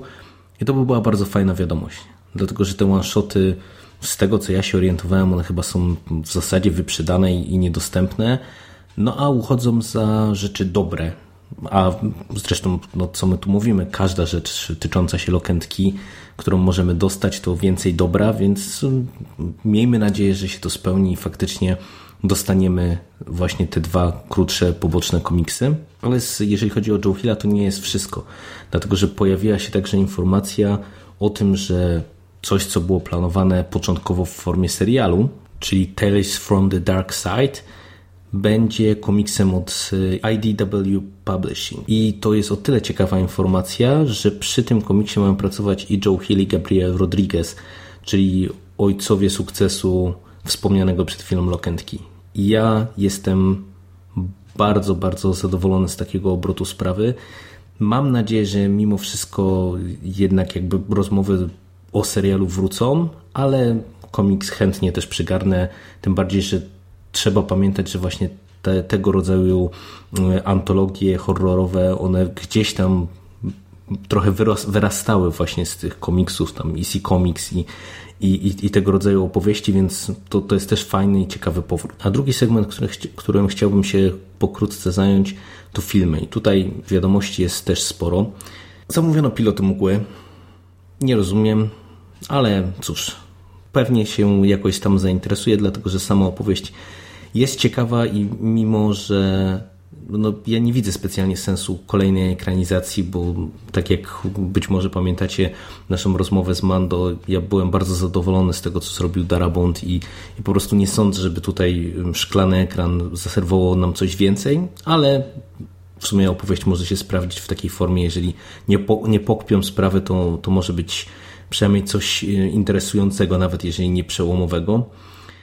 Pojawiły się plany ekranizacji Przebudzenia, natomiast e, początkowo tak jak e, troszeczkę mnie to zelektryzowało nomen omen, bo też być może pamiętacie, że ja jestem wielkim fanem tej książki. E, natomiast w sumie jak poczytałem sobie jakby kto za tym stoi, czyli osoba Josha Bona, czy Buna, który tak na sprawę jest kojarzony już z którąś kolejną ekranizacją książki Kinga, no to myślę, że jeszcze zdecydowanie zbyt wcześnie, żeby się tym ekscytować. Natomiast możemy oficjalnie zacząć się ekscytować e, ekranizacją Mrocznej Wieży, dlatego że coś, co od dawna było przedmiotem plotek, czyli to, że Idris Elba zagra Rolanda, Matthew McConaughey zagra Człowieka w Czerni, no, znalazło nie dalej jak w dniu wczorajszym, co prawda to już marzec, ale, ale co tam, znalazło potwierdzenie i co ciekawe, podobnież też jest podtrzymana data na początku przyszłego roku, jeżeli chodzi o premierę tego filmu. No, ja powiem, że tak, że jestem bardzo, bardzo zadowolony takim obrotem, że sprawę, dlatego że, no bądźmy szczerzy, tak blisko ekranizacji i możliwości obejrzenia tego filmu w kinie jeszcze nie byliśmy. E, oczywiście ta informacja się spotkała z falą hejtu w internecie i to nie tylko w naszym rodzimym E, zaściankowym, często gęsto fandomie, ale także pośród fanów Kinga za granicą. Mi się wydaje, że trzeba po prostu spokojnie poczekać, bo, no, no bo za wcześnie jest, żeby tutaj odsądzać twórców od czci i wiary, tym bardziej, że e, parę innych informacji, które wokół tej ekranizacji się pojawiają, jak chociażby to, że mm, większość akcji filmu ma się rozgrywać w, w, w czasach współczesnych, E, albo chociażby informacja o, o jednej z kandydatek do, do, do roli, e, która nagle się okazuje, że z postaci no, nawet nie powiedziałbym epizodycznej, ma mieć jakąś tam większą rol, rulkę, a przynajmniej tak by na to wskazywał, że w ogóle na ten temat jakieś informacje się pojawiają, no to to wszystko świadczy, że tak na sprawę te dywagacje, że na przykład y, te, ten stosunek Detta, Odetta, y, Roland oparty właśnie na kwestiach rasowych z drugiego tomu, on może być w ogóle kwestią niebyłą, bo, bo może się okazać, że twórcy tak zmienią i tak okroją tą historię, że będziemy mieli tak na sprawę do czynienia z pewną wariacją na temat e, Mrocznej Wieży, a nie takim literalnym przyłożeniem całego cyklu na ekran. I dlatego ja bym radził się uzbroić jeszcze wszystkim e, hejterom w cierpliwość, a, a tym, którzy w ekscytacji czekają, no będzie przed nami na pewno kilka interesujących miesięcy i, i, tak na sprawę no, przyszłość pokaże, co tutaj nam się z tego wszystkiego urodzi i, i czy to będzie dobre, czy to będzie będzie złe, ale trzymajmy kciuki, że wyjdzie z tego coś fajnego, no bo umówmy się, że Mroczna Wieża naprawdę zasługuje na porządny film, na porządną ekranizację, a, a aktorsko, co by tutaj nie mówić, no to jest póki co pierwsza liga i, i na pewno te nazwiska mogą przyciągnąć ludzi, ludzi do kin, a to też może mieć wpływ y, potencjalnie, jeżeli oczywiście ekranizacja okaże się sukcesem na, na jakąś tam być może kolejną falę takich porządnych, wysokobudżetowych ekranizacji Kinga. Także no, to jest zdecydowanie też bardzo ciekawa kwestia. Ale tyleż jest to ciekawa kwestia, co mm, można powiedzieć, że nie najważniejsze, jeżeli chodzi o miesiąc luty i filmy, bo tutaj y, na pierwszy plan wysuwa się premiera serialu 112263, czyli ekranizacji Dallas 63. Y, ja się niestety nie załapałem na y, ten krótki podcast, który Mando z Szymasem zaserwowali po pilocie. Natomiast może w sumie dobrze, bo ja byłem po pilocie zdecydowanie bardziej krytyczny. Teraz jestem po dwóch odcinkach i no zdecydowanie mi się ociepliły, że tak powiem, emocje wokół tego serialu. Mm, pilot y, po prostu do mnie jakoś średnio trafił. Odniosłem wrażenie, że twórcy poszli na pewnego rodzaju uproszczenia i y, ustępstwa takie fabularne, które spowodowały, że, że dla mnie z perspektywy czytelnika książki, który książką był i jest zachwycony, to jest dla mnie czołówka dokonań Kinga, troszeczkę momentami to wszystko zgrzytało. Teoretycznie wszystko było w porządku. Od strony realizacyjnej ten pilot to jest naprawdę wysoka półka. Te lata 60. wyglądają świetnie. Ta część we współczesności, na którą wiele osób narzekało, mi się podobała i wydaje mi się, że to nie można było zrobić tego jakoś lepiej. No niestety trochę tych informacji wprost trzeba było zaserwować. Natomiast y, no, no w tym pilocie było trochę takich rzeczy, które mnie nie przekonywały. Kwestia tego pojawiania się J.K. Eppinga w środku placu w latach 60. Rzecz dziwna, moim zdaniem w książce to było lepiej rozegrane. Kolejna kwestia to jest ten y, dyskutowany przez chłopaków y, opór przeszłości na zmiany no też nie wiem, czy to tak na dobrą sprawę nie jest troszeczkę strzał w stopę, bo ja się zgadzam, że jeżeli coś takiego dzieje się w tej chwili przy tak na dobrą sprawę w sumie dość nieznaczących wydarzeniach, no to, to twórcy albo będą musieli pamięta, pamiętając o tym podbijać stawkę, no co może doprowadzić do jakichś absurdalnych scen w przyszłości, albo będą musieli to olać, co z kolei no, dla spójności serialu nie do końca dobrze wróży. No i kolejna rzecz to jest kwestia jakby tego, ile tam było tego JFK. E, to jest fajna fabularnie opowieść i ten wątek jest ciekawy, natomiast e, no, on nie stanowi o sukcesie Dallas 63 w mojej ocenie.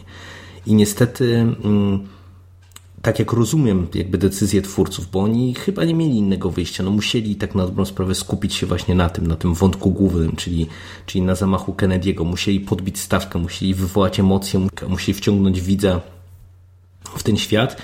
I tak jak rozumiem te decyzje mm, wszystkie fabularne i, i zmiany, które wprowadzili do książki, a na tyle na ile ja książkę pamiętam, to właśnie tych zmian jest sporo, Natomiast mówię, no mi to jakoś nie, nie do końca y, się spodobało i nie do końca do mnie przemówiło, bo to niby wszystko w zasadzie było w porządku, realizacyjnie ok, aktorsko ok, nawet y, nielubiany przeze mnie James Franco jakoś mnie nie gryzł w roli J.K. Eppinga. Natomiast to wydawało mi się jakieś takie poprawne i, i mimo, że jakby widziałem, że twórcy próbowali wzbudzić w nas emocje, to ja jakby tych emocji specjalnie nie poczułem. E, wydało, wydało mi się to wszystko po prostu właśnie takie poprawne. Ale jestem już po drugim odcinku, no i drugi odcinek to już jest zdecydowanie skok jakościowy pod każdym względem. Dostajemy tutaj fragment ten, taki obyczajowy w latach 60. I, i to wypada znakomicie ten, tak jak e, powiedziałem, że Franco mi w pierwszym odcinku nie przeszkadzał, mimo że, że za nim nie przepadam, e, no tak w drugim odcinku mnie kupił e, i, i, i zdecydowanie uważam, że właśnie w roli Jake'a się sprawdza. No tutaj znów mam wrażenie, że twórcy dokonali sporej ilości zmian, ale te zmiany wypadają tutaj ciekawie. I tutaj, tak jak też widzę, że próbowano wywołać emocje, tak tym razem to się udało według mnie i to, to zadziałało. Ja naprawdę jakby poczułem się wciągnięty w całą tą opowieść. No i, i, nie ukrywam, że będę czekał na więcej.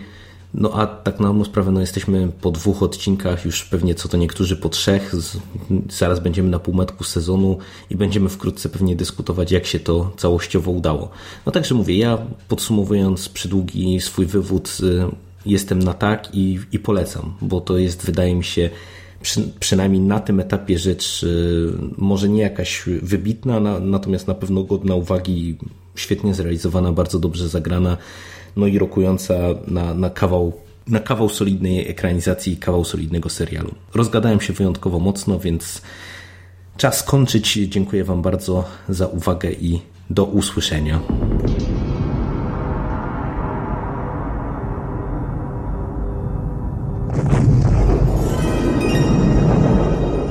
Ja też Ci, Jerry, dziękuję za równie długą wstawkę jak u poprzednika. Większości rzeczy raczej nie muszę komentować. Mm, miałem już się nie odzywać w temacie filmowej wieży, ale dwa zdania, dwa zdania do komentarza do tego, co mówiłeś. Co do daty premiery, no to już teraz wiemy, że ona będzie przesunięta o miesiąc. To jest news, który z mojego punktu widzenia pojawił się dzisiaj, z waszego tydzień temu. Także miałem nie wchodzić już w marzec, ale skoro y, Jerry w swojej wcześniejszej wstawce nagranej nieco wcześniej poruszył ten temat, to powiem tylko, że studio Sony zmieniło datę premiery ekranizacji cyklu Mroczna Wieża i ta póki co amerykańska premiera została przesunięta z 13 stycznia 2017 roku na 17 lutego 2017 roku. Przy czym no, wszystko to, co powiedział Jerry, nadal można pod to podpiąć, no bo to jest miesiąc różnicy. Mnie tak naprawdę bardzo dziwi e, tak delikatna zmiana, bo ja tutaj miałem już przygotowany w głowie komentarz, żeby się do tej daty nie przyzwyczajać, że, że tak naprawdę na razie to jest informacja przeklejana na zasadzie kopiuj wklej w różnych serwisach, także to, że wszystkie serwisy podają cały czas te informacje, no to po prostu kopiują to z poprzednich newsów. I, i ja stawiałem, że zakładałem tak, no byłem niemal pewien, że to ulegnie jeszcze potężnej korekcie, no że przynajmniej o pół roku zostanie przeniesiona. E, to znaczy to, że na razie została przeniesiona o miesiąc, to wcale jeszcze nie znaczy, że nie jest to pierwsza z wielu zmian, z wielu przeniesień, no ale mam nadzieję, że, że to nie będzie teraz tak wyglądać, że, że będziemy dostawać kolejne newsy o, o kolejnej zmianie. Tylko faktycznie mam nadzieję, no, że, do, że jak już raz zmieniono na luty, to że do tego lutego się wyrobią, chociaż czasu jest niewiele, no. Niewiele. Co się tyczy tego, co wspominasz o relacjach na linii Detta-Roland to mnie to ogólnie bawi. No bo nagle wszyscy cholera w necie podpierają swoje uprzedzenia rasowe tym, że przecież w książce kolor skóry ma silne podłoże fabularne. A co to ma cholera za znaczenie? No, no w książce ma silne podłoże fabularne i w książce mamy białego Rolanda, a w filmie będzie inaczej. Ale po kolei, teraz tak. Po pierwsze, wątek Detty i Odetty to jest w moim odczuciu, ale też jak się cofnę do podcastu, do naszego omówienia powołania trójki, to również i w Jerego i w Rolanda odczuciu, o ile dobrze pamiętam, to jest najsłabszy element tej książki. Więc ja naprawdę nie będę płakał, jak oni w filmie wywalą Oxford Town, wywalą problemy rasowe w latach 60. w Ameryce i bardzo przerysowaną taką murzyńską agresję Detty w stosunku do wszystkich białasów. A po drugie, po drugie, cholera nagle się znaleźli fachowcy odszukujący silne podwaliny w książce pod to, by Roland był koloru kości słoniowej. To znaczy, ja też o tym wspominałem zaraz po ogłoszeniu tego, kto teoretycznie jeszcze wtedy będzie grał Rolanda, ale wspominałem o tym chyba na zasadzie takiej, że ciekawe, jak oni w takim wypadku przedstawią te relacje, a nie na zasadzie argumentu, on musi być biały, bo te wydarzenia z książki tak nakazują. A Jezus Maria, no, e, to, to jest, to naprawdę nie będzie trudne do pokazania, no. Cały ten wątek opierał się na urojeniach Detty. Na urojeniach tej bohaterki. Ona sobie ubzdurała, że Roland i ją gwałcą. No a przecież nie gwałcili jej, no i przeca nikt od nich tego wymagać nie będzie. Ona sobie ubzdurała, że Roland i Eddie trują jej jedzenie, a nie truli i truć nie będą. No, równie dobrze mogła sobie ubzdurać, że Roland i Eddie są biali, podczas gdy jeden z nich biały nie będzie. No, na razie wiemy, że jeden, może dwóch. no, tak to było rozpisane, no, detta swoje, a rzeczywistość swoje, więc nie rozumiem, dlaczego raz jest ok, że tak, że teraz tak może być, ale jeżeli w grę wchodzi kolor skóry, to nie, absolutnie, nie, tak nie było w książce. Mm -mm. To ma podłoże fabularne, mm on nie może być czarny, no. Jak dla mnie, w tym przypadku wszystko gra, to nawet odrobinę naciągane nie będzie. Dobra, no i kończymy powoli nasz podcast. Yy, zostało nam kilka ciekawostek. Darek Kocurek, znów Darek Kocurek. Wszędzie ten Darek Kocurek, pełno tego Darka Kocurka w Radiu SK. Ble, nudy. Darek Kocurek, kolejna jego inicjatywa fanowska, czyli film Lament Paranoika. E, wreszcie Darek udostępnił publicznie muzykę z tego filmu, którą możecie sobie posłuchać. Ja ją podlinkuję pod odcinkiem.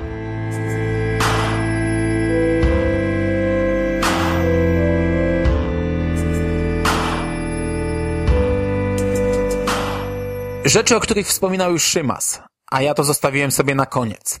Czyli po pierwsze dziewczyna z sąsiedztwa Jacka Ketchama.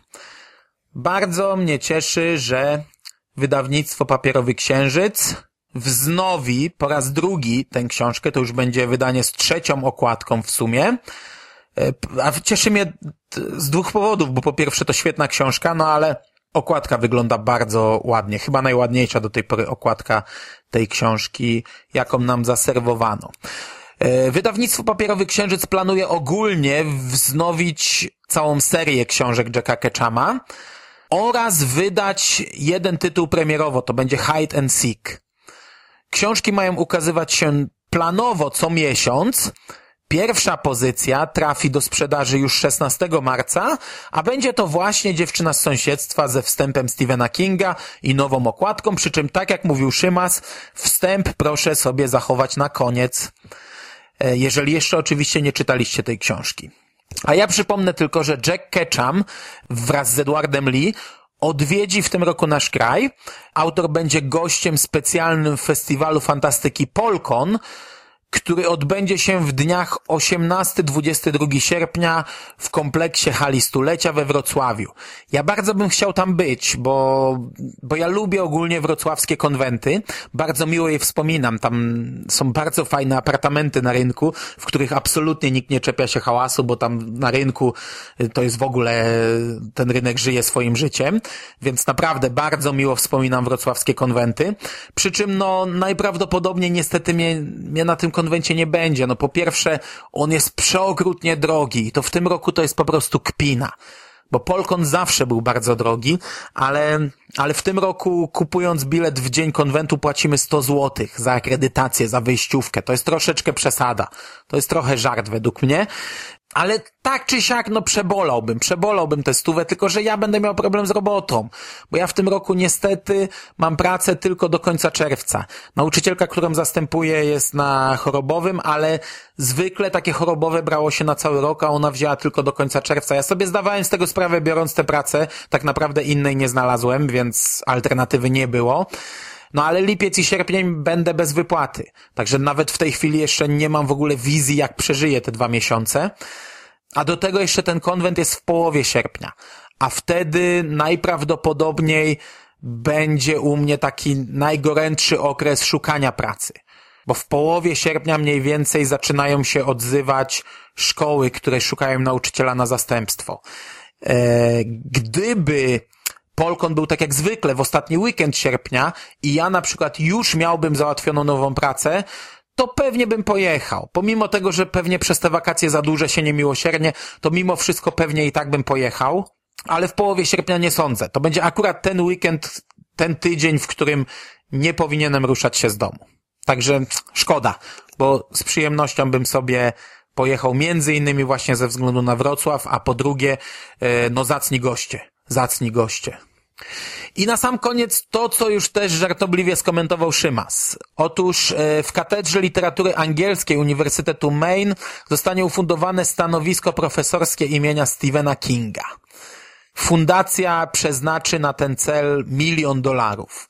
Greg Powell, prezes fundacji, która od wielu lat wspiera uniwersytet, e, tak mówi o tym przedsięwzięciu. Fundacja jest zachwycona możliwością uhonorowania Stephena Kinga, i flagowego Uniwersytetu Stanowego. To stanowisko jest hołdem dla dokonań literackich pana Kinga i jego zaangażowania oraz wsparcia stanu Maine. Sam King od wielu lat angażuje się w promocję i wspieranie rodzimego stanu oraz swojej uczelni, Susan Hunter, prezydent Uniwersytetu Maine, uważa, że takie wyróżnienie będzie bardzo korzystne dla uczelni i zachęci przyszłych studentów do wyboru właśnie tej uczelni. No, mnie by zachęciło, no. Chcę wracać na studia. E, Susan Hunter wypowiedziała się następująco. Steven i Tabitha King od wielu lat hojnie wspierają swoją macierzystą uczelnię. Prezent tego typu jest bardzo satysfakcjonujący i prestiżowy. Będzie inspirował i wpływał na obecne i przyszłe pokolenia czytelników i pisarzy. Poszukiwania kandydata na to stanowisko yy, rozpocznie się jeszcze w tym roku. Kandydat będzie musiał być znakomitym nauczycielem i badaczem literatury. I z mojej strony to jest już wszystko. Na sam koniec, tradycyjnie, oddaję głos yy, dwóm osobom.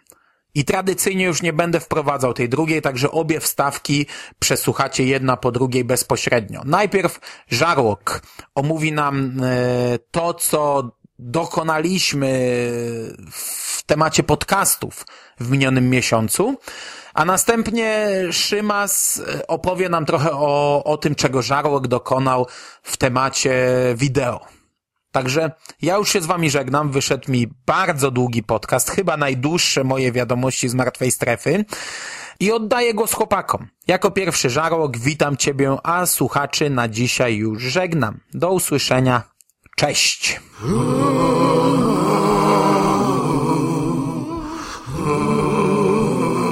Witam w ekspresowym podsumowaniu podcastowym, szanowni państwo. Na pierwszy, najważniejszy news według Huberta Spandowskiego. Jest to odrestaurowanie całego archiwum takiego znanego podcastu Sklepik z horrorami. E, ja jak zwykle będę się czepiał, ale o tym za chwilę, no bo przecież musi pójść najpierw czołówka.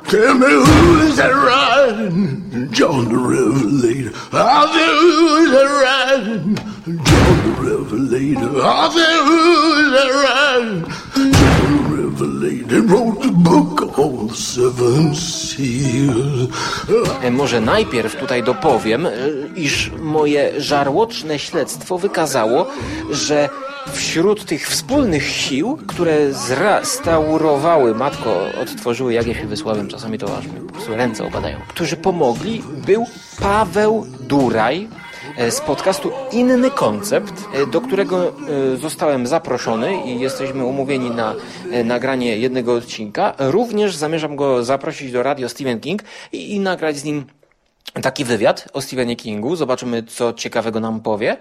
To więc tyle z zapowiedzi. Paweł Duraj, inny koncept. On interesuje się podcastami. Taką króciutką serię wypuścił Historia podcastingu polskiego. Po prostu wpiszecie sobie inny koncept podcast bądź na enklawa.net też jego audycji możecie słuchać. On właśnie pomógł zrestaurować sklepik z horrorami. I oczywiście sklepik z horrorami jest podcastem, który polecam słuchać. Polecam przesłuchać dla wszystkich fanów starej grozy, klasyki horrorowej.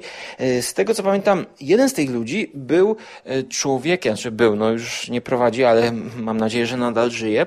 Jakieś studia, tak wykładowca gdzieś, nawet czy w Łodzi, jest wiedza, jest przygotowanie się do odcinka, aczkolwiek z tego co ja słuchałem e, odcinków, nie słuchałem wszystkich, ale dużo, dla mnie największą wadą tego jest to, że po prostu goście siadają, nagrywają i gadają. Zerowy montaż praktycznie, no ja jedynie jakieś takie wstawki. Dla mnie zbytnio się to dłużyło. Po prostu nie ma tego podcasterskiego smaczku, takiego wiecie, że jest, że jest taki żar gadania, jak, jak wiecie, na przykład Mando gada, ale tutaj teraz się podpieram, nie? Albo na przykład Andrzej Famielec, wiecie, że jest głos charakterystyczny, że jest radiowo. Dlatego tutaj jest tutaj taka moja jedyna wada, ale z chęcią mimo to wrócę do tego podcastu Sklepik z horrorami i będę sobie odświeżał i słuchał pojedynczych odcinków, co również Wam e, życzę, bo jest to dobra kolejna okazja do tego, żeby przypomnieć sobie właśnie klasyki podcastowe, klasyki horrorowe i nie tylko, bo omawiali oni na przykład takie filmy jak Czarnoksiężnik Skrajny Os, który jest filmem znakomitym i pomimo, że jest to dzieło familijne, ma elementy grozy i myślę, że każdy miłośnik Stephena Kinga powinien to obejrzeć, bo jest to dzieło, które Oczywiście sam mistrz wspominał w Dance Macabre. Tak więc pytanie off-topicowe. Mando, czy wziąłeś się za strefę zmroku, jeśli chodzi o odświeżanie? E, dobra, teraz przechodzimy do podcastowego podsumowania.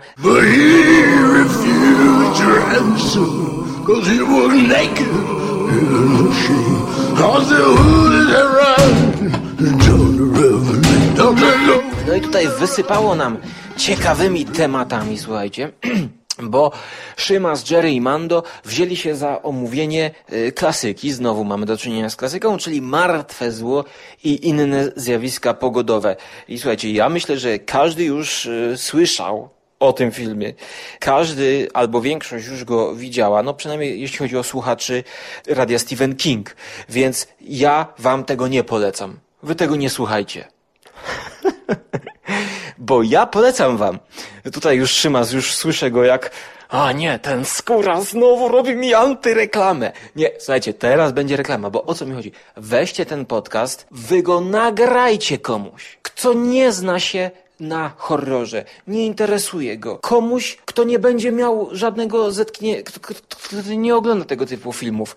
Niech on posłucha tutaj gadki właśnie miłośników horroru, zobaczy, że to nie są psychopaci i może właśnie wciągnie się, może go to zainteresuje. Słuchajcie, to jest dla tego typu ludzi podcast. Zobaczy, niech, niech, niech posłucha, niech moda na grozę y, szerzy się i wy to możecie zrobić. No naprawdę, no ja tutaj do was gadając jakby nie jestem w stanie rozszerzyć zasięgu naszego przekazu, więc po prostu wy to zróbcie. No ludzie, przecież wszyscy mają teraz telefony, tak? No przecież ile razy ja już brałem, nagrywałem komuś audycję na komórkę, masz USB, podłączasz, facet, słuchaj, daj, nagram ci tutaj fajną płytę i przy okazji nagram ci audycję. Naprawdę to jest do wykonania. W ten sposób robotą u podstaw możecie jedynie rozszerzać zakres podcastingu. No, naprawdę, ja mogę gadać w kółko, ale jeżeli wy czegoś nie zrobicie, bo, bo ja już y, z, tutaj z ekipą robimy tyle, co możemy. No, no nagrywamy i już nic więcej, ale, no nie wiem, no, no po prostu jesteśmy tylko w sajtowi. Dlatego możecie z nami tutaj szerzyć grozę. You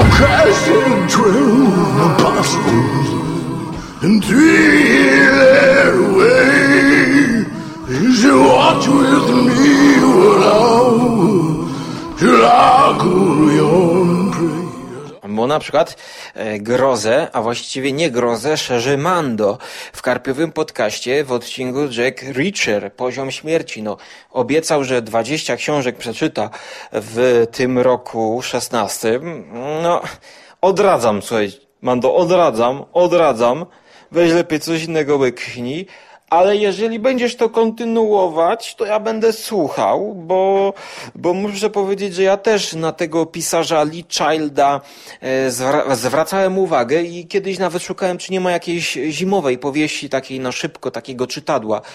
Ale jak zobaczyłem, że właśnie główną jego zaletą jest ten cały ta, ta saga o Jacku Richerze, to, to mnie to zniechęciło, bo no, no ja po prostu nie przepadam za takimi tasiemcami, tym bardziej w kwestii książkowej, ale jakby tutaj właśnie jest okazja, żeby, żeby to poznać. I, i zobaczyć, co to jest, czym to się je. No ja już y, tutaj y, jakby z tej półki czytałem y, Harlana Cobena w lesie i polecam, polecam. No to są takie czytadła, jest, jest, jest przyjemnie ja nie, nie, przyjemnie, prawda? Mary go to my. Jest przyjemnie, tak samo jak Szymas zaprosi jakąś dzieweczkę do swojego programu i omówi dwa filmy. Wiecznie Żywy i filmy Spring który ma bardzo ciekawy trailer, niezwykle ładny, no może przesadziłem, że niezwykle, ale ładny plakat który mnie zachęcił, ale zapomniałem o nim i na szczęście Szymas mi teraz przypomniał właśnie o tym o filmie, że warto to obejrzeć e, i już po wysłuchaniu, oczywiście ominąwszy kwestię spoilerową, już się upewniłem, że nadrobię ten, ten brak. Spring. Czyli coś dla fanów horrorów takich subtelnych. Ale więcej o tym na Necropolitan Blogspot. run and John the River lead. Hallelujah, run. John the River lead. Hallelujah, run and John the River lead. Niestety muszę przejść do tego momentu, y, że sam muszę omówić swój podcast, co jest oczywiście najgorszym fragmentem, ponieważ mówić o sobie to jest, to jest jakby najtrudniej, bo tutaj będą zaraz zarzuty, że się sam, prawda, chwalę i tak dalej, no ale jakby nie ma tutaj drugiego, który by przeglądnął. Ale jeżeli za oknem widzicie płatki śniegu, to znaczy, że jest to odpowiednia pora, że y, musicie posłuchać audycji, filmy zimowe, część jedenasta. To jest obok filmów tych e, świątecznych, chyba druga największa seria podcastów tematycznych w Polsce, czyli filmy z zimą w tle. Jeżeli tych płatków śniegu nie widzicie, bo rzeczywiście w tym roku słabo z tym, to jest to tym bardziej opcja, że musicie tego posłuchać, żeby się właśnie naładować tą zimą, która no, może przyjść nawet w kwietniu do nas. I tutaj omówiłem takie dwa filmy, czyli e, Wizyta, horror Shailamana. E, co ciekawe, jest to zaraz nagrane po premierze, czyli ja to nagrywałem w lecie. Ja to specjalnie w lecie, zaraz tuż po wyjściu z kina to nagrałem, żeby teraz było na świeżo i puściłem to w zimie, a także film omówiłem Everest, ten e, o wspinaczach, co na Everest poszli. Tak więc taka tematyka w filmach zimowych, część jedenasta.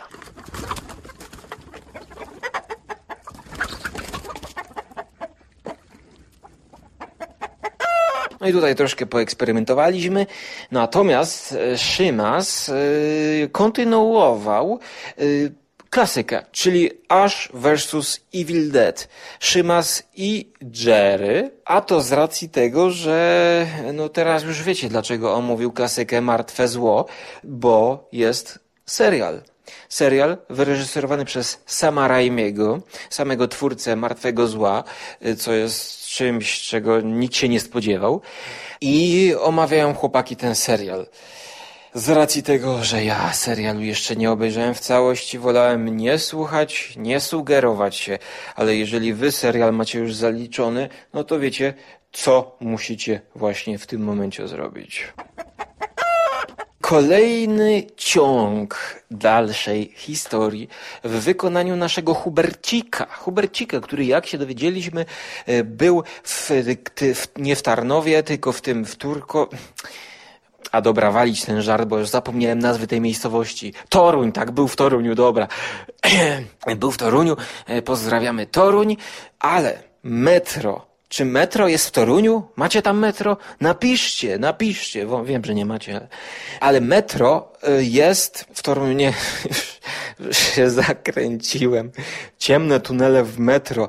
Uniwersum, tak, czyli rosyjska fantastyka omówiona przez Huberta. Dalszy ciąg tego jakże wielkiego. E, mi zaschło w gardle. A to dlatego, że bez herbaty. Widzicie, Szymas zabronił mi pić herbatę i gadać już o herbacie w tych zestawieniach. I, już ledwo co wy, wy, już zaraz wykituję. Podsumowując, Siergiej Antonow, Uniwersum Metro 2033, Ciemne Tunele, do posłuchania na Karpiowym podcaście. Uff. A teraz będzie filmowo znowu i to będzie wyjątkowo i muszę was zwrócić uwagę na film, bo gdybym obejrzał go wcześniej, to ten film byłby w zestawieniu najlepszych filmów 2015. Jest to film pod tytułem Dar. The Gift. I o tym filmie jest moja audycja, którą możecie posłuchać na enklawie. Oczywiście kulturalna audycja skóry, eksperymentalna relacja z oglądania filmu The Gift.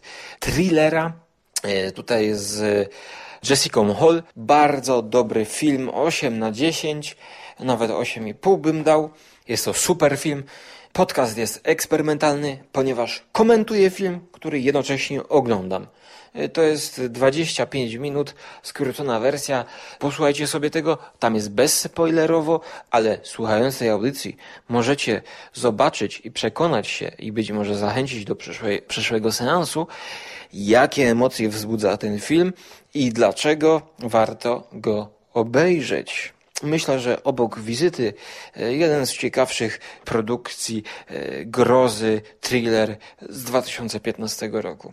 Jeżeli nie chcecie słuchać moich audycji kulturalnych, to przynajmniej obejrzyjcie film pod tytułem The Gift. Polecam.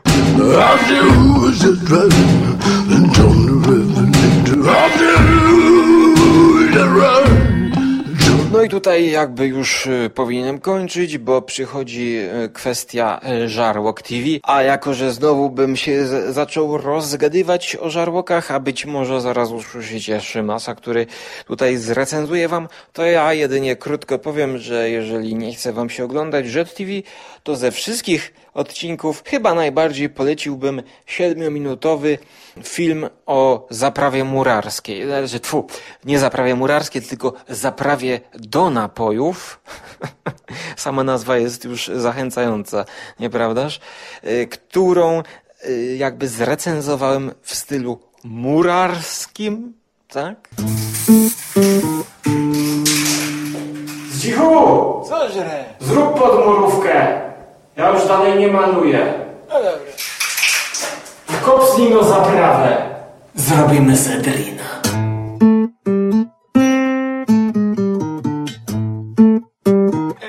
Jużem ci podam, jużem. Żarłok. Skład tej zaprawy jest niezwykle ciekawy y, i chciałem tylko powiedzieć, że to jest zaprawa, którą producent, firma o nazwie Excellence y, sprzedaje pod nazwą zaprawa do napojów, to czym samym jakby zachęca do tego, żeby ją e, rozcieńczać z wodą i wprowadzać do swojego organizmu. Tak więc, e, no, ciężko było nakręcić ten film, naprawdę ciężko było nakręcić tę degustację.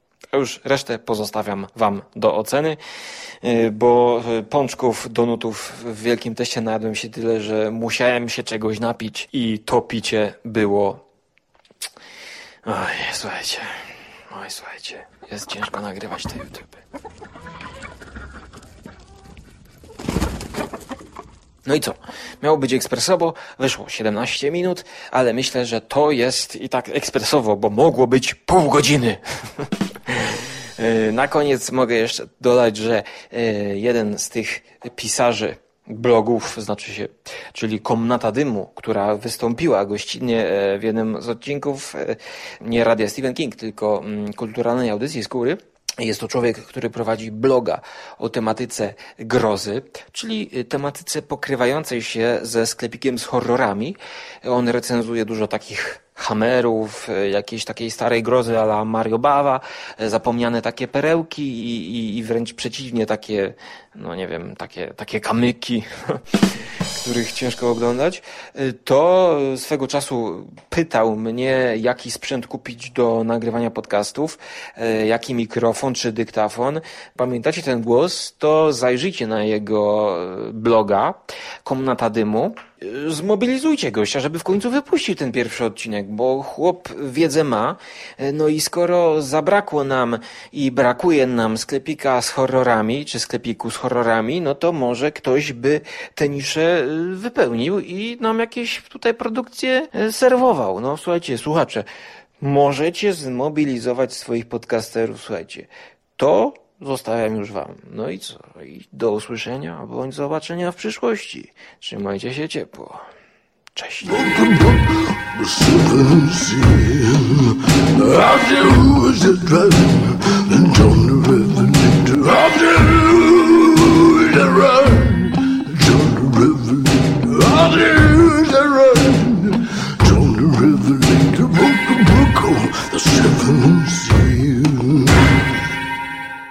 Witam ponownie i zapraszam tradycyjnie już na krótkie podsumowanie tego, co działo się z Żarłokiem w ubiegłym miesiącu.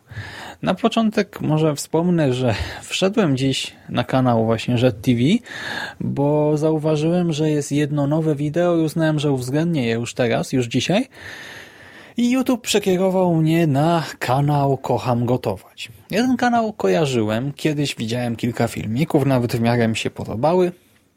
Ogólnie autor jest taki w miarę charyzmatyczny, ma swój styl, jest w porządku. Czy ogólnie to nie jest kanał dla mnie, ale myślę sobie, ok.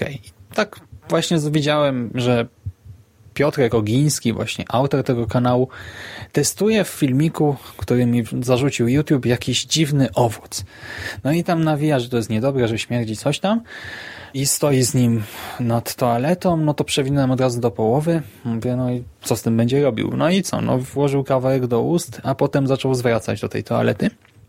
No i tak zwracał do końca. Też się przeklichałem po prostu. I, I, właśnie dlatego nie przepadam za YouTube'em, bo jeżeli koleś, który ma w sumie popularny kanał od dłuższego czasu, który jest znany i to nie tylko przez aferę z Sokołowem, bo wcześniej też był znany i który dobrze robi to, co robi, musi żygać na antenie, by zdobywać nowe subskrypcje, no to coś jest nie tak jednak z tym medium.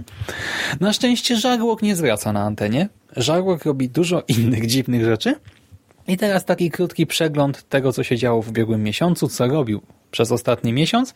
I tak zacznijmy od filmu najnowszego. W najnowszym filmiku Żarłok znacząco zawyża ocenę wyjątkowo drogiej i beznadziejnej pizzy z Pizza Hut. I nie no, sorry, skóra, ale ta pizza naprawdę nie jest jakaś szczególna, a ty jej dałeś 6 na 10? Sprzedałeś się, czy co? Drugi filmik Żarłok w drugim filmiku remontuje mieszkanie znajomych, degustując przy tym malinową zaprawę, którą Zbyszek wyciągnął z muszli klozetowej. Nie pytajcie o co chodzi, po prostu obejrzyjcie. Zaś w trzecim filmiku Żarłok wyjaśnia, dlaczego pisze wszystko przez TV, dlaczego pisze wszystko przez Rzet z kropką. Jest to filmik z gatunku taki suchar, że aż facepalm, a w czwartym filmiku Żarłok wyrusza w długą, pełną niebezpieczeństw i przeciwności losu podróż w poszukiwaniu zaginionych donatów. Też nie pytajcie, po prostu zobaczcie. Zwłaszcza, że ten filmik jest dość długi, ale jak się go włączy, to jakoś ten czas szybko mija, więc nie ma problemu. I co? To wszystko na dzisiaj. Do usłyszenia następnym razem. Trzymajcie się. Cześć.